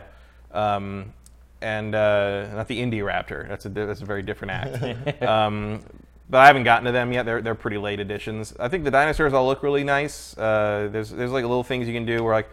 Uh, I was I was doing a thing where in the second island where they they had like sick dinosaurs from somewhere. I don't know where the sick dinosaurs are coming from because I'd never made them and they're not in my other park. So who's making dinosaurs? But they're flying in all these sick dinosaurs and like uh, they dropped a, a diplodocus down and I cured it with a research thing, and you go in and cure it with a medical dart, and then now I got a diplodocus. Well, cool. Let's go. I didn't even have to pay for that. And then they drop, they bring another one in, and I'm like, okay. So and it was like a Baronosuchus or something. So- I'd never heard of the name. I'm like, I wonder if that's a carnivore. And now you have to pick where they put it. Right. And I'm like, I don't know what that, that animal is. And it turned out it was a carnivore, and I dropped it in my herbivore pen and started eating all the frickin' gallimimuses. and I had to, and I had to go out and tranquilize it and pick it up and put it in the carnivore pen. And that's how I found out that different species of carnivores do not like each other. So they started fighting. So my Ceratosaurus ate the diseased dinosaur I was supposed to cure, Uh. and I failed that mission. And the funny thing was, like the the, the, the, the speech after the, after I failed the mission was like, well, well, that was that was a good try, but next time we'll get the research done. And like it had nothing to do with the research. It was- he was eaten. he was eaten by the larger one. That was I just didn't know you had to put them in different pens. Did they not tell you whether they're carnivorous or? Well, they did. They don't. When they just pop up the, you got a, a disease this coming in, and like if you don't know what that is, there's no way to know. So Like, actually, if you were well versed in dinosaurs, Yeah, Google you it. have an advantage. If I if I, I I considered googling it before I chose, I was like maybe I should Google. Like, I'm like no, that sounds like a. It sounds like a plant eater, kind of. My Latin roots, if they're right. No, no, it was No. a it was a theropod carnivore, and it, it ate a bunch of my little little plant eaters. Is The- this the- a I'm like, hey, game? Triceratops! I didn't put you in there just to look around. You're supposed to be the security guard, man. yeah, at least they can defend themselves. So, is this uh, full price? This It game? is. Oh, it's very full price. It was even. It's even a little more for the Lux deluxe version, which gives you like five extra dinosaurs. I guess they're dropping. Did you buy that the deluxe version? Because No. I never heard of any of them. Yeah. And uh, they're they're dro- they are dropping DL free DLC I think next week where they add like eight more dinosaurs, um, including a couple big ones. I can't remember. Does that really ones. add to the longevity of playing the game, adding dinosaurs? Um, uh, well, as to the grind of looking for the fossils and getting a high high level of the genome and then making them, and then like the be- the better di- different dinosaurs have higher like appeal ratings, and like usually the ones that are a bigger or b better known have higher rank rankings. So like. I mean, I was having trouble getting like my park up to a certain star rating, and then I made my first like you know Ceratosaurus, like the only carnivore head, and like all of a sudden it's like boom, you're four stars now because everybody loves a T-Rex looking thing. you know?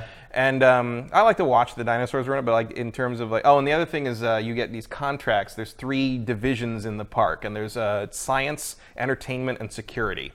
And you have to do missions for each one, and if, as you get like their their favorability with you rating up to a certain point, you'll unlock uh, new research or new abilities or new building upgrades or whatever. The thing is, like every time you do a contract for one division, the other two like opinions of you drop and like it's really arbitrary and it's like it's like okay so i i why is the science division getting angry at me that i put a new fence in for the security people like that you doesn't you could have given that money to them, Matt. It sounds like the we have SimCity. tons of money like it's like people Yeah. it's dinosaur park people are throwing money at us to send their children here to get devoured it's no problem It's like the SimCity traffic guy that always would yell at you, like right no matter what. yeah. and uh, it's just like you don't need oh there's there's a goat there's a goat running in front of Ceratosaurus um, that's the other thing thing about like if you see his name like CRT002 so that's the second Ceratosaurus you've ever made you can rename all your dinosaurs however you want but like then when they die of old age in 10 minutes you're like well why do you let me get attached to this Right, thing if I'm just it's just gonna fall over Susie. later He also passed on the goat there. I don't yeah, know. they don't always. Well, at one point, uh, the goat uh, they let a goat loose in the thing, and the, the there were three ceratosauruses in the pen, and they just wouldn't pay attention. So the goat was just running around, like, like hanging out, like, and, and people were like looking at the goat. I was like, okay. So Um, how how long have you played this? You said you're about halfway through. I've probably played it for like 15-ish hours. Oh, okay, so Um, it's probably 30 hour experience. I was actually, actually judging by how the, the distance has extended for each island, I'd say uh, it's probably closer to 50. If you Wow. do everything. Wow. Because they get more, they get more complex. So the second island has storms, and the third island has uh, like diseases spread faster. I think you have more diseases you have to deal with, and then like there's one. The fourth one I think is a really long, skinny one, which is hard to because you only have limited area to build in on each island. The long, skinny one makes you have to plan out more, and then the final island is the island from the second movie. And like that one's just totally crazy. Apparently, I haven't gotten to it, but it's just like this is the hardest challenge. And then like if you get four stars on the first island, it unlocks uh, Isla Nublar, which is the one from the original movie, and that one is a pure sandbox. Like there's no money, there's no requirements, there's no contracts. You can just build and build and do whatever you want there. The the kicker is you can only use the stuff you've unlocked playing the other islands. So it's not like once you unlock that you can just do everything. That's you still have you cool, still have to play the legit game to do it, which is kind of annoying to some people I know. But like some people just want to build a bunch of T Rexes. Yeah. But you're gonna have to earn your T Rex. T Rex Park. Pretty So much. would you recommend buying this? Eh, What, let's let's take two angles there. The average player, and then the person who loves park sims. Loves parks and dinosaurs. yeah. Um, the average player, I think, you're, if you're not ready for this, you're gonna be bored. Okay. Um, it's it's a park sim. You know, it's it's Yeah. like you're, you you got to spend a lot of time deciding where to put power lines and fences. It's not. Uh, That now I'm out. you know, and um, Later. And uh, yeah, it's, it's a little awkward with a controller. I've been playing on Xbox. It's it's uh, you know probably works a little better with a mouse, even though it clearly is designed to be used to use a controller on it. Um, for a park sim fan, like it depends. Like, uh, do you want to play a park sim where you have dinosaurs that look really nice, or do you want to play a park sim that really challenges and keeps you interested? That was kinda my question, It yeah. ain't the latter. So Um, which, if you if do have that person, what should they be playing?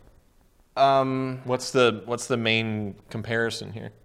Sorry, I'm, I'm like not into park sims at all. like translation is what's a good park What's a sim, good right? Yeah, Park what sim? should they be? Maybe we playing? should ask Sam. What's what's the Horizon Three?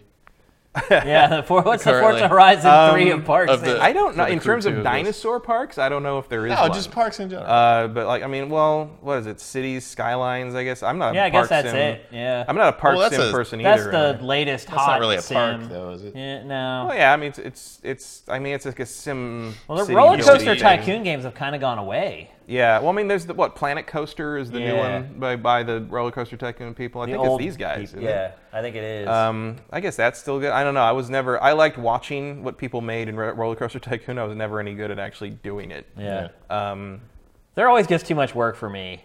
Yeah, because uh, when I would when, get bored. When you were here last week, like I gave a, a, a demo of Jurassic Park to Sam, and he didn't seem particularly impressed. Um, he, he's he's he's hardcore, as we know.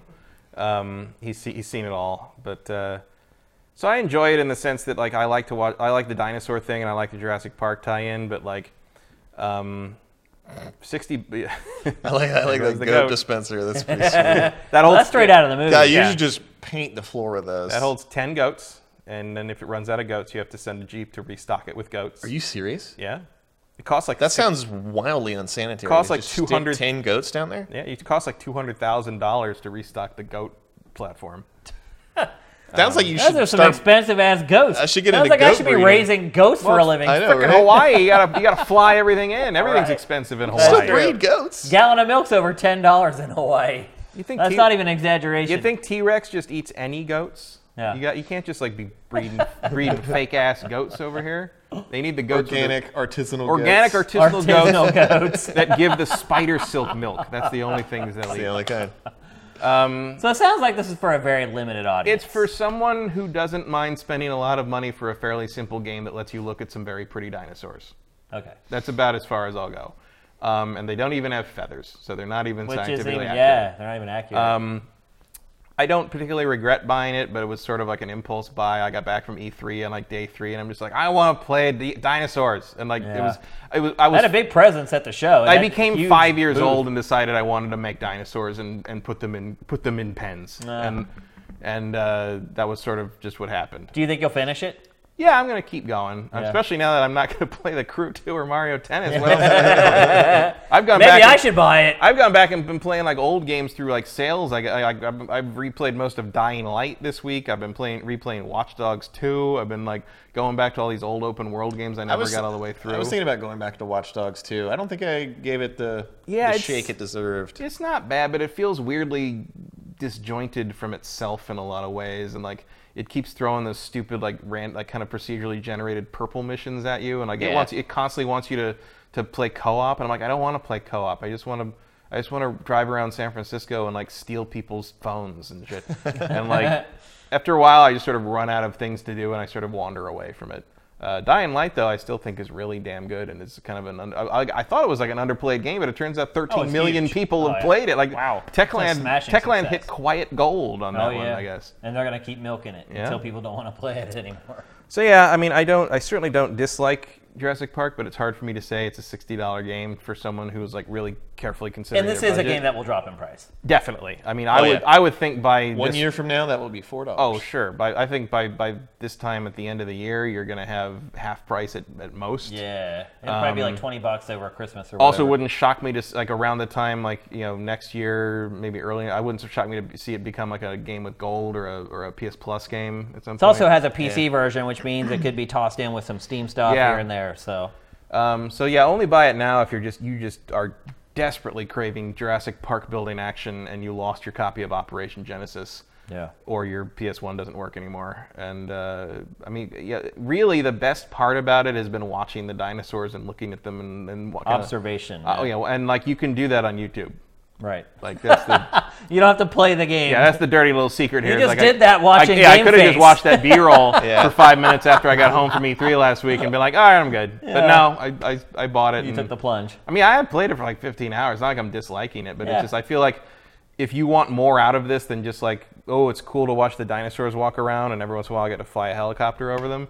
There's like if you're looking for a real park building like challenge and and something that's going to absorb you and doing that, like I just don't feel it's here. And I'm not a huge park building game player, so it's not like I feel like I'm the expert on what makes a deep park sim, but like I just Right. don't feel like it. Uh, if I think it's not particularly complex, I can't imagine how someone who can, you know, run Sim City in their sleep would think like this must be like, I need something to play while I play this. You know, it's it's so easy.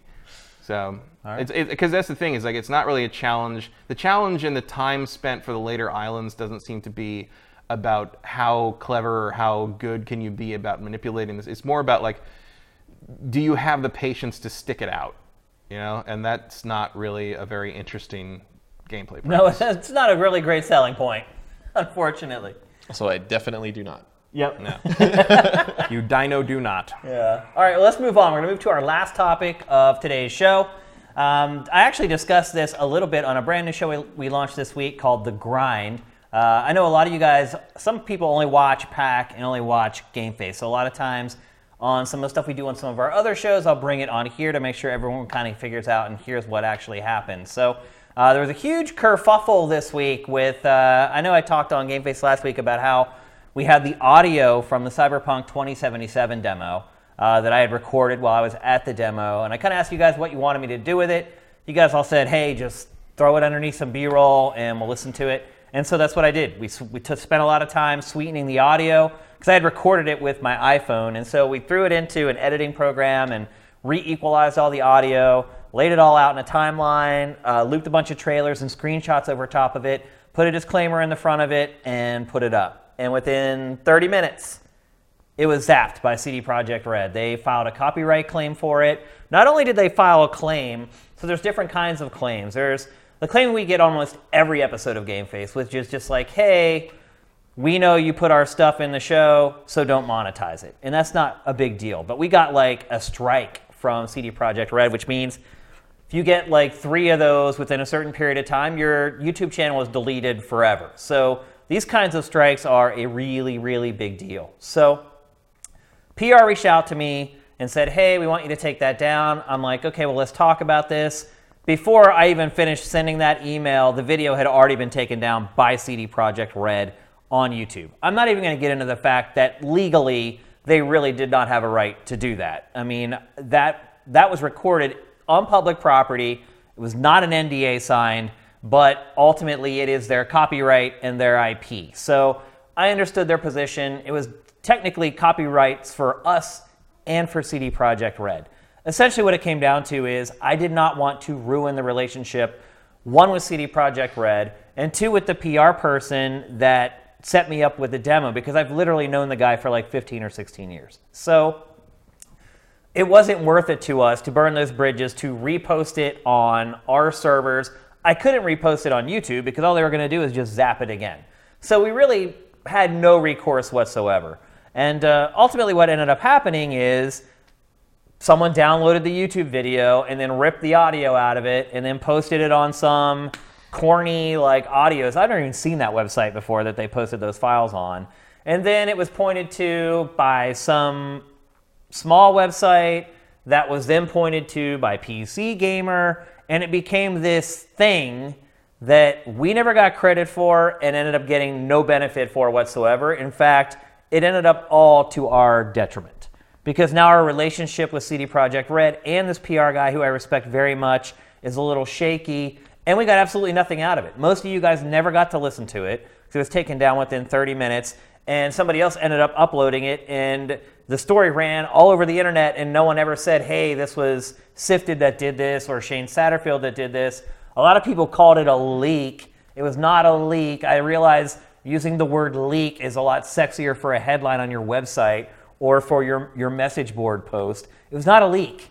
I didn't go in and hide a microphone underneath a chair or anything like that. I walked in and stood there and recorded it on my phone in front of everybody. There was Yeah. nothing secret about it, there was nothing malicious about it. It's all been portrayed wrong, to be perfectly honest with you. Today, I saw on a podcast somebody, I'm not going to say who, said whoever did that is an a hole. And said, uh, again, I'm not going to say who it was, but they, they called me an a hole not knowing I was the one who did it. And I know this person, and this person knows me. And this person, by the way, makes their living off video game publishers and developers by hosting events from video game publishers and developers. So I can see where their perspective might be that's an a hole ish thing to do. This person's not a journalist.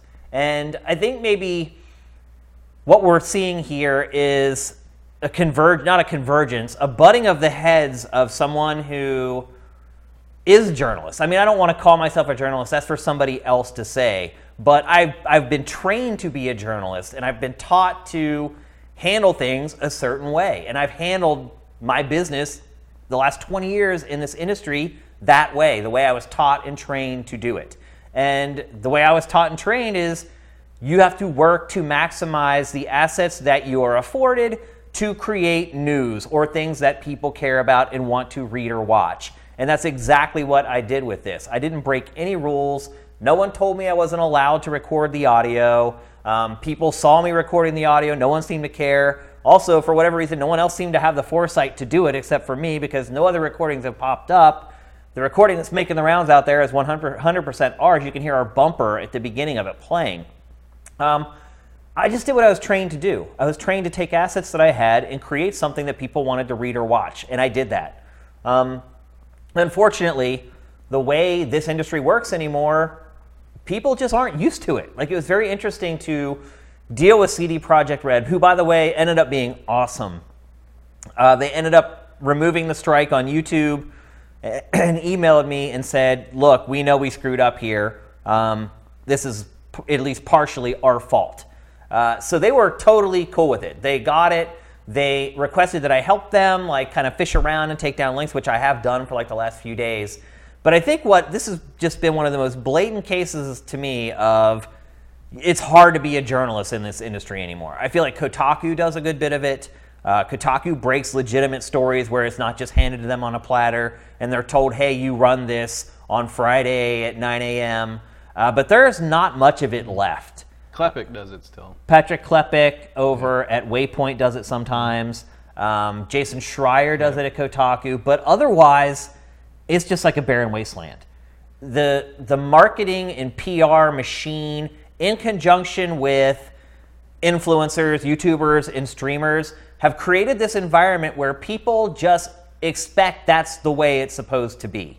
It was interesting reading the comments on any website that pointed to the files that have been ripped from us, and it was one of two things. Either this is pathetic, they're screwing CD Projekt Red, or holy crap, I can't wait to listen to this. So there's it's this environment that's been created in our industry where if you actually try to be a real journalist, you're going to end up getting chided for it. Not only chided by people who aren't journalists, but also by people who claim that they are journalists. And I have news for you, you're not.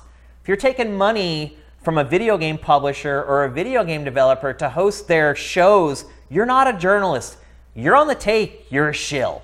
And You've made the decision to do that, that's fine, but accept it. Don't try to play, I'm journalist now, I'm to tell another journalist how they should do their business, or I'm to call that journalist a name. Just admit that, hey, I'm willing to make money being a host however I can, and I'm going to let the other people do that stuff, and I'm not going to criticize them for it. So I took umbrage with the person calling me an a hole, even though they didn't know I was the one who did it. Just off the cuff when this person in particular is very well known in the industry for basically pay for play, payola. I'm going to go host your thing. Now you give me 10 G's or whatever. So I just wanted to clear the air on GameFace because this is the show that's more watched, more watched than Pachter by our uh, by our patrons, and I wanted to set the record straight right here on GF so you guys know exactly what happened and why we had promotion up and we tried to send you guys to it. Maybe you got in a wild goose chase. You're like, what happened? That's what happened. Um, I've had people ask me if I will email them the audio file or if I'll repost it. No and no. Um, I'm not going to redistribute it. CD Projekt Red was was great about this and very understanding about it, and uh, I, I, it's just not worth it to me at this point to do it. So do I regret that we I had a scoop and then we lost it? Absolutely. This could have been a game changer for Sifted, in all honesty. Like yeah. when I realized that I was the only one that had the audio because it, it was like four days after the show had ended. And I knew other sites had more resources than we did, and it took me a while to get around to it. I knew if another site had it, they would put it up right away. So I, I knew by the time we went to publish ours, I knew no one else had it. And I knew it could have just been huge for us. It could have drawn so many eyeballs to the site so many eyeballs to GameFace, to whatever. It could have been a total game changer for us. And it wasn't a malicious thing, it was I had the foresight to do it. I had the idea of how to implement it, and no one else did. It was just one of those cases that could have been a magic bullet for us, and it all got screwed up, and it did nothing for us ultimately. So I don't regret how I handled anything. I think I handled the situation as best I could. Uh, I do regret that I had something that could have been a big difference maker for us, and it ultimately did nothing but made somebody call me an asshole. So that's the story. That's what happened with uh, the audio for Cyberpunk 2077. To the people out there who did get to listen to it, I'm glad. I'm happy for you guys. You guys got to hear the voice acting for the game for the first time. You got to hear the weapon reports for the first time. You got to hear CD Projekt Red describe the demo and all the details about the demo for the very first time. You got to hear the music for the very first time. Uh, I, I, saw some other journalists trying to mock it and saying, well, what value is there? There's no value in There is absolutely value in that. Clearly so, there is. Yes, clearly. So I wouldn't try to take it down. I feel like there's a lot of salty dogs out there right now who are like, why didn't I think of that? Well, you didn't. And so instead of lashing out at us, even though you may not even know it was us that did it, Maybe you should start thinking critically about your coverage next time instead of saying, oh, they told me I could do this. I, they told me I could do that, and I could only post it at Thursday at 1 a.m. Think for yourself. Like, be a journalist. Think critically about your job. Think about your assets and what you have access to, and be creative with them instead of just falling in line like a lemming, which is really honestly what the majority of the press is at this point. The fact that I got like any flack from anybody who calls himself a journalist over this is pathetic. So that's it. That's what happened. And that's my story, and I'm sticking to it. So, with that, it's time for our trailer of the week.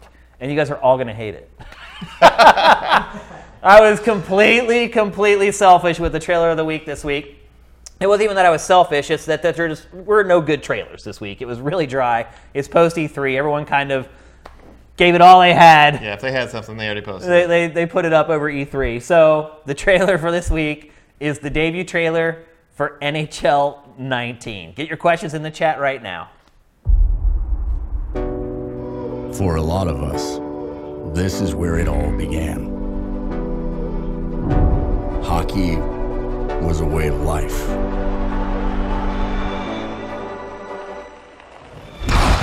Welcome to my city, it's the only place I know. Uh, gorillas rolling with me, and we living by the code.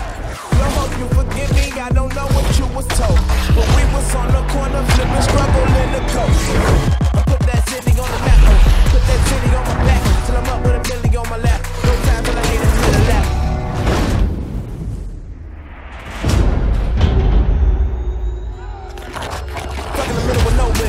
Wish I could ditch and go there. Press the wish I'm depending on what I'm chilling for. I won't hit it more, yeah. Honestly, I'm not just anybody. I know I go hard as anybody. Say my goodbyes and hellos, cause all the roads lead home. All roads lead home.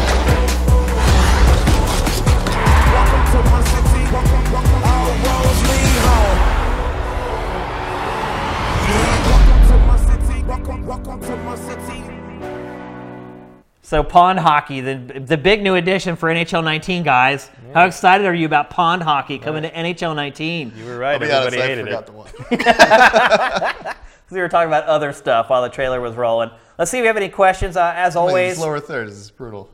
sorry, man. sorry, man. You can just like finger write your And the name across the guy. screen if you want to there. Oh next man, time, it's next like time you need like a little sign for you to fold up. I'll bring my own sign. Uh, before we get into the Q&A, it is getting near the end of the month, so if you have not subscribed uh, to us via Twitch Prime, and you normally do, would really appreciate it if you could do that right now. I did mine this morning. Uh, did you? I had forgotten. Yeah. Thank you, man. We'll start uh, promoting that again here in the next couple days for people who are on the site, but I know a lot of you guys on the chat do it, and uh, so if you could pop that up for us, we'd appreciate it a great deal.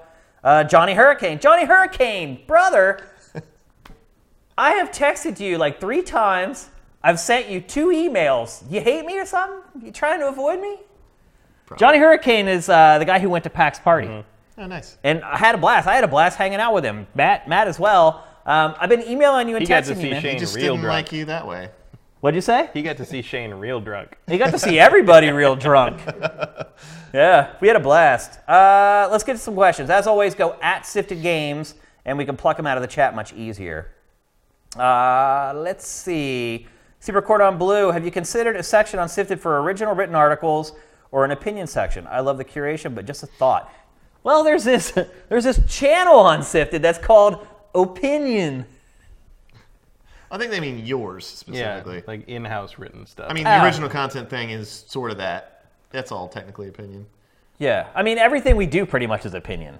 We have some features here and there, like we put up the interviews from E3, but almost everything that we do is classified as opinion. If you're asking me if I'm going to write editorials, I tend to write scripts for Geif and then create videos out of my written editorials. And look, I know some of you guys like like the written word online or on your phone instead of uh, having to watch a video because it'll suck up your plan. Yeah, a lot of people are like that. Uh, but I don't know. I it's all about video, really. I mean, to be honest with you, I could publish the text version of Geif along with the video. I guess it just I don't know. It, it doesn't make much sense to me. Um, it would be a lot easier to just write stuff. I'll say I, that. I much. think it would definitely lose something in the translation. yeah. Um, That je ne sais quoi of Geif. Right, because I'm writing stuff. I'm writing it, obviously, but that's just the first step. Then I have to go and cut it all together into a video. It'd actually make my life a hell of a lot easier if I just put up the script after I got done writing it. Uh, but I want to go the extra mile and I want to create video content. That's just kind of what I do. So probably not. If I do that, you know I'm getting lazy. I'll put it to you that way, which could happen. If I had to think of one word to describe Shane, it was not lazy. Yeah, that we wouldn't be sitting here right now if I were lazy. Let me tell you. Uh, let's see, W. Matthew. I knew this question was going to come. Uh, what do you think of Nintendo and Microsoft promoting crossplay and rubbing it in Sony's face? I, they kind of I love it. for it. Yeah. I think it's great. Well, it always makes me think of when Sony rubbed the uh, like the weird game rental thing that Xbox did. Yeah. It always makes me think of that. It's like They're like, yeah, here's how you share a game on you PlayStation. go, yeah. Here you go. Yeah, it Sony Sony's getting what it deserves right now. I mean, to be honest with you, it's it's not like Microsoft and Nintendo are doing something unwarranted. I mean, this is the result of Sony's decision making. So, I know, this is uh, this is exactly what Matt said on the best of E3 thing. But why choose this hill to die on? Like the most popular game right now, and you're like, whoa, we're gonna be a holes to all of you. Like, no one who plays Fortnite doesn't know this happened. Even if you actually play on the PS4 and you don't have a Switch, you still know they were being meaners about it. Like, don't. What are you doing? Why are they doing it? Because they think they can. They think they can get away with it, and they probably can. To be honest with you, For now. for now. For now, man, we'll see how PS5, Xbox Yeah, 2, will. or whatever comes around. But Any- People will. A lot of people will forget this. We won't, but a lot of people will never even remember but that. But that's that's that's assuming this is a vacuum. If this is a representation of how they feel about how they can do it, this isn't the first or last time they're mm-hmm. going to do something no, you're right. like this. Especially if you know the PS5 is the cell processor part two or whatever. You know, Well, it already happened with Rocket League. That was kind of the first case where Sony dug in his heels. It was like, no, no, no, we're not playing with you guys. to be fair, that wasn't. I don't know. It seems worse with Fortnite because I feel like there's a lot of benefit to playing on the different. Well, there's. I think the differentiator is the account system, right? Mm-hmm. Yeah. Like if you originally signed up on PS4, you're kind of screwed now if you go and try to Or play somewhere just, else. if you've just used it on PS4, because I had my, it was just my Yeah, account. you can't like deassociate. it. Yeah, like my It's account is linked. forever. You know, my Epic account or whatever is linked on PC and PS4, which means if I ever wanted to play it on the Switch, I would have to create a new account. Brand new account. Oh, and note to you kids: if you unlink your Epic account from your PS4 account, not only will you lose all your PS4 stuff, but you still won't be able to play on Switch. So don't do that. really? Yeah, don't do It's- that. It's a Don't permanent do that. flag for some Oh, reason. jeez. Like Yeah. if you if you could just say, "All right, erase all my PS4 stuff. I want to play on Switch," then like this would be much less of a big deal. That almost sounds like an Epic issue to me. It does, yeah. I don't know. It's probably s- whatever the deal they have with Sony. I think we we all agree though that whatever amount of crap Microsoft and Nintendo give Sony, we're cool with it. yeah, I kind of Keep piling on. We're totally cool. And also, if this ends up like uniting Nintendo and Microsoft, and we get something like Banjo and Smash Brothers or something out of it, hey, fringe benefits. That's I mean, all I I'd gotta say, say. any. I think anything the various companies can do to basically keep each other honest is good. Yeah. Yep. Because we've seen all three of them get out of control up in their own egos, and it never works out well for the people that end up spending money on their products. Never ends up working out well for them either. no, I mean, no. we saw what happened with Sony with the PlayStation 3. You end up paying Yeah. for it. So Or with Microsoft Sony and the needs DRM to wake thing. the or F Nin- up and remember, what, five years ago? Or it wasn't that long ago. Nintendo thinking the Wii people would follow them to Uh, a new you know, system, or you know, their press over conference and over again. felt like that, where it was like just being Yeah. weird and it was the cell processor of press conferences. It's like it's not that not a terrible idea, but just why? Well, why are you doing this? You didn't sit through the, the press conference where the last 20 minutes, what was that? Was that 2004? I think where the last 20 minutes was a man who could barely speak English talking about cyber world. Yeah. And how the, how the cell processor was going to let you jack into the matrix. Like, he literally said you that. imagine Sony doing that now? Having And a I press conference like that? And I was oh, and I was I remember like I was I Cyber world. felt I ate some kind of baby burrito or something before, and I felt ter- I felt like nauseous or something, and and at some point I remember looking over at you and Adam, and I'm just like, am I hallucinating No, this? Like, it's really happening. what, is, what the hell is going on? And like Cyber world. Yeah. and like and like I remember you you just you're just sitting there going like, oh my god, like what am I watching? Like it was insane. Sony had a bunch of those in a row, basically, and uh, I'm waiting for the next one. It, it was real close this year. Real cl- um, when they took a 15 minute break for Shawn Layden to sit there and talk about how you guys shouldn't expect too much here. I mean, At just, this cheap everybody desk. just everybody just calm down. You know, it's just like what is happening? Weird. then they had their own internal commentators. That was, was bizarre. Whatever. Continue. All right, from the legacy, Matt, did you see the new Jurassic Park? Not yet. Is it out now? Came out today. Yeah. Oh, okay. Any initial reviews or anything? Meh.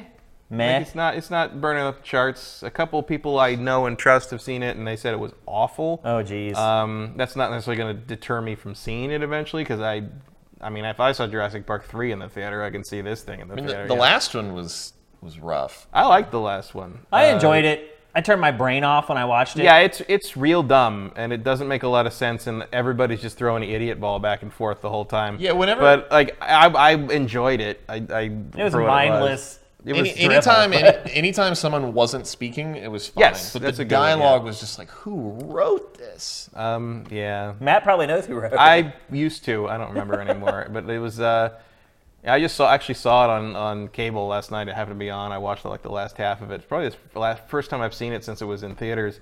And like, yeah, that, that final fight with, with the T Rex and the and the Indominus Rex and the Raptor and the Moses, like that's still awesome. Like that's Yeah. that's that's nobody just- was talking. That's just kid banging his toys together. That was that was a great fight. That was that was the best like Godzilla fight, not in a Godzilla movie I've ever seen. Uh, here's one from J Reed Vic Seven. How long will it take for the core gaming audience to come to grips that proliferation and the internet killed E3 surprises probably permanently, and that'll ultimately be a different show from now on? I don't know that that's true. I mean, I guess it depends. right. I guess it depends on how big the surprise is. It's not like we didn't learn new stuff, but We didn't learn much new stuff besides what was leaked out beforehand. I guess my point was there wasn't that much stuff even con- uh, including the leaks. Yeah.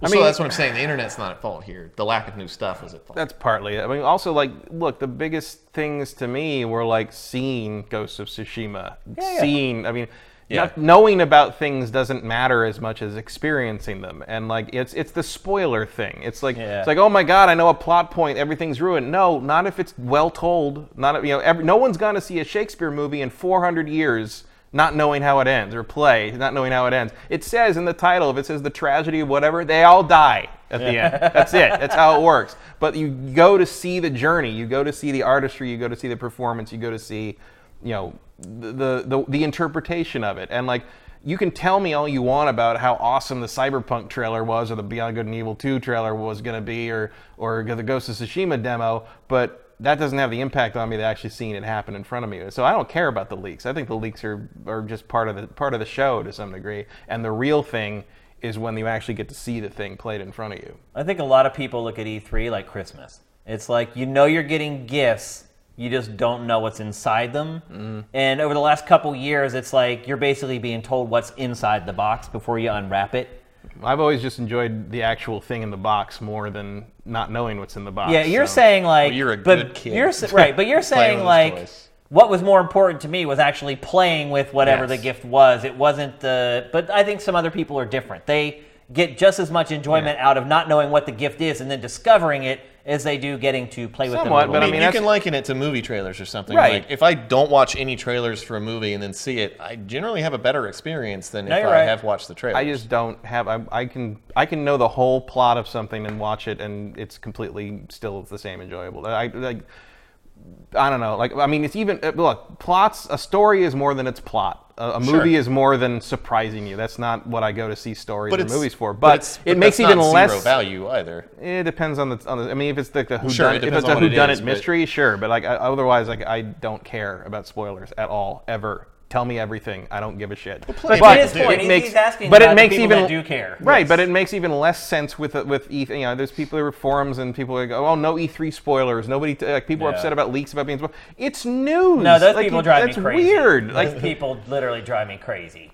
The people who are like, I can't know anything about anything. Everything's a freaking spoiler. It's like, So just no- go like trap, like lock yourself in a closet or something, bro. Like you're never gonna survive Right. out here. So no, nothing. None of the leaks really, I think, impacted anything me- for me in terms of like you know, because it, it's like it's one thing if it's like you. Like, I think Fallout 76, which is not a leak really, because they announced it themselves.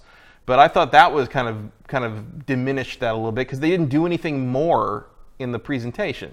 You know, they, they showed a little bit, they talked a little bit, but still very vague. That wasn't their plan. The And I whole did, Walmart thing happened, and they were like, "Fine, we'll just." well, the Rage thing, but like the Fallout 76 didn't leak. Oh, I thought that was Walmart. No, Walmart Oh, was then- Rage 2. Then never mind. Uh, and Pete Hines was very angry on Twitter. Um, and how do you feel about Pokemon Go? Uh, well, I like how you like turned into the reporter there, like leaned in with your mic. Uh, let's I, move on. I feel like I enjoyed it more than I'm going to enjoy Let's Go. Uh, here's one from Potty, Potty F2. Shane, Sifted Games, what is it like being an a-hole? It's pretty damn good. I'm, really, I'm having a great Friday night as an a-hole. It's freeing. Thank you worse. very much. Uh, let's see, we'll answer a couple more. Um, the legacy. Do you think if you had uploaded an audio transcript, the situation would have been better? That's a good question. That's what I asked the PR person. I said, so what's the difference between me posting the audio and just transcribing this word for word? And he never, he didn't reply. Hmm. See, that's the interesting thing is When like, they asked I- me to take it down at first, that's the first thing I asked them. I'm See, like, okay, well, what if I just transcribe this word for word? Well, see, I thought I, you know, I didn't say anything, but I figured like as soon as you put that up, it was gonna be gone. Like uh, Yeah. they were gonna because I know like it. You know, they're they're always very strict about recording it, and I knew that like, it was kind of a letter of the law, if not the spirit, sort of thing. Because I figured like everyone thought probably thought you were recording it for your for your article later or whatever. You know, like Right. it was like you know like for personal use or, or you know internal use only or whatever. Right. And then like this came up. Um, I think they underestimated the popularity of their own game.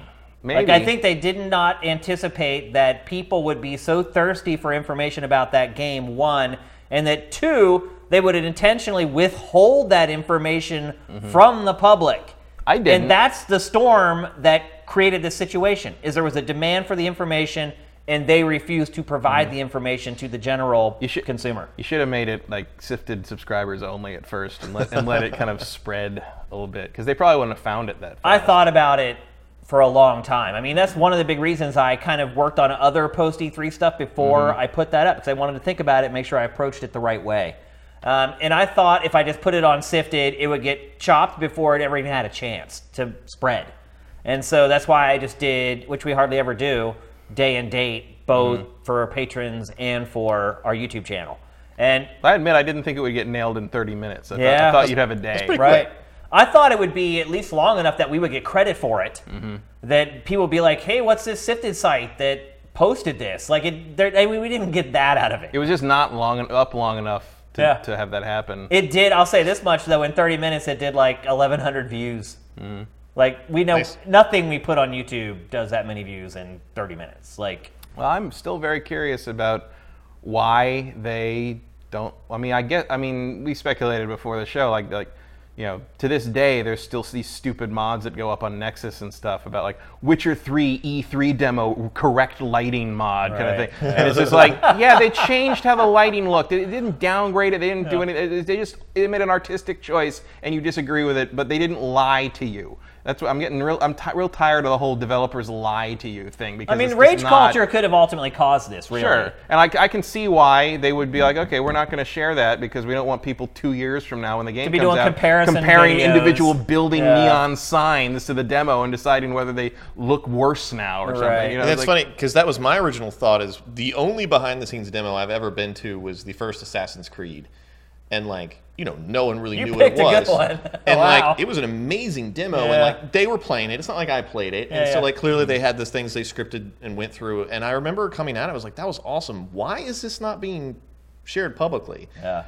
And- CD Projekt Red is notorious for that. yeah, stuff. Yeah, they keep stuff because they don't need to. I mean, Right. I, you know, even as a giant CD Projekt fan who loved all the Witcher games and is looking forward to Cyberpunk, I didn't think Cyberpunk was going to set the world on fire the way it did at this E3. Like I figured it would be something that people liked, liked and was like, oh, that was really cool. But the I fact just didn't think they'd play it for an hour. Yeah, well, I mean, I thought best case scenario we got the trailer that we got. well, that doesn't shock me really at all. Like when so when I found out, like they're like, oh yeah, the demo's 50 minutes. I'm like, yeah, that's about how long the Witcher 3, the first big Witcher 3 demo was. They Yeah. they, they played through almost a huge chunk of the tutorial section of The Witcher 3. They did the full Griffin hunt and like a bunch of other wandering around stuff, a bunch of conversations. They redid something so you could see how something worked out differently if you said the other thing. Kind of what you what, what what Cyberpunk was about. Yeah. And um, so yeah, they're not afraid to show the very, you know, the, the a full, you know, beginning of the game like that. But like, um, I just don't understand why, uh, you know, it, so, suddenly it's it's big and it's hyped and and bigger than I think anything they've done so far has been. And part part of that's riding on the back of the Witcher 3 success. But Right. like, I didn't necessarily think that that the Witcher 3 success was going to translate to Cyberpunk because they're such different properties. Yeah. Um, it's it's almost it's actually kind of encouraging to me because like you know. I like it when you know the audience understands that the reason this game is so good and this other game might be so good is because the same people made it. Like, Yeah, like right. acknowledging that the developers or the you know the talents behind it are why these games are Yeah, good. it wasn't Geralt that made it good. Right. It's like the it's like something what was it God, who was I was like oh Yahtzee was talking about how he's not looking forward to the Spider-Man PS4 game because the last four Spider-Man games have been terrible. and I'm like that has no, that's dumb Yeah, those are completely unrelated. it- That's it- Yahtzee for you, though. so like it, it's you know that mentality being left behind, you know, leave the brand behind, leave the the title behind, and look at who's making it. I, I this feels like a really nice step in that direction because cyberpunk no no one likes cyberpunk shit like cyberpunk They're like struggles this. cyberpunk struggles as a genre to be a mainstream thing movies cyberpunk movies other than the matrix do not succeed for the most part I just um, think it's pathetic that I am the weirdo for doing what every journalist in this industry should be doing. Well, it's sort of an understood thing that, like, you know, it's a behind closed doors things. No one does that. Yeah. You know, it's, it's just sort of a, it's like an unwritten rule of E3. Like, if you get into that thing, you what you know, Better you, believe they're going to write it now. yeah. yeah. it makes me wonder if, like, when, you know, moving forward, will other people try to do what you did, and I'm sure they will, will become yeah. a thing. Hey, if I started something, because at there least is it was worth because there something. is sort of a thing of just like well it's like why is anything behind unless it's like real early in your own you know like, I think Epic did that at like GDC and stuff with like really early Unreal 3 stuff Yeah. where like it was like you, you know Gears of War didn't even exist and you had- textures. And right but like if that, you were yeah. looking at like early models of Locust fig characters and the on the Gears armor but like Gears wasn't even announced yet it was they were like and you'd ask us is this a game it's like oh it might be a game I don't know just yeah, made it's just a thing yeah. we did we just made a really super detailed monster guy because we we were bored on Saturday, you know. Like, Yeah. But um, you know, but that stuff I understand. Why you know, but like if you're just playing the first part of the game and like it seems to be pretty much you know there and ready to go, like. Why not? You know, or bet could or it could it be like you know you mentioned. Assassin's Creed One. People still complain that, that that the crossbow from that first trailer is not in the game. He's got a crossbow on his back in when he in that Yeah. trailer where he runs up to the the gallows and like kills the guy, and people still complain that he doesn't have a crossbow in the game. I'm like, I didn't even notice he had a crossbow on his back until you mentioned it. Like, that's so not important to me. To me, like that their gear matches the original announcement trailer. Uh, it's it's a, it's a different world out there. All right, one last question, and we'll call it a night. Uh, how do you feel about State of Decay 2 topping the NPD for software? It's slim pickings out there, Yeah. folks. Yeah, Now I that wasn't- I everyone's wasn't played Gears, surprised. I know it seems like a- some people were surprised by that. I wasn't surprised at all. The first game did very well, and it Mm-hmm. was very similar. It was kind of a cool concept. It was rough around the edges, and people were like, "I'm willing to Mm-hmm. deal with some of the rough stuff to be able to play a game like this because there aren't other games like it." So. yeah, the God of War rush is over, and It's maybe a little surprising because the thing that was different this time is that you could have paid ten dollars for Xbox Game Pass and played it for a month for ten bucks instead of putting down the sixty bucks. But I think that bodes well for Microsoft's strategy with Game Pass. It is not necessarily going to really take sales away from from brick and mortar or from retail. So um, I have no problem with it. I think it's great. Um, I generally you would like to see games that are a little more polished get rewarded, but at least this indicates that they will continue to support it. yeah, You know, the more successful it is, the more effort they'll put toward it. Yeah. So that's it, folks. That's GameFace episode 133. Brent, thanks, brother. No problem. Great show Anytime. today, man. I had fun talking to both you guys. Hope you guys enjoyed watching it. Um, like I said, it is near the end of the month, so if you're watching this on YouTube, which some of you will be, or if you're watching it on the site, we would really, really appreciate it if you go to twitch.tv slash sifted games and subscribe to us and give us a free $2.50. It makes a big, big difference for us. So thank you very much. On behalf of Brent, on behalf of Matt, GameFace is up and out.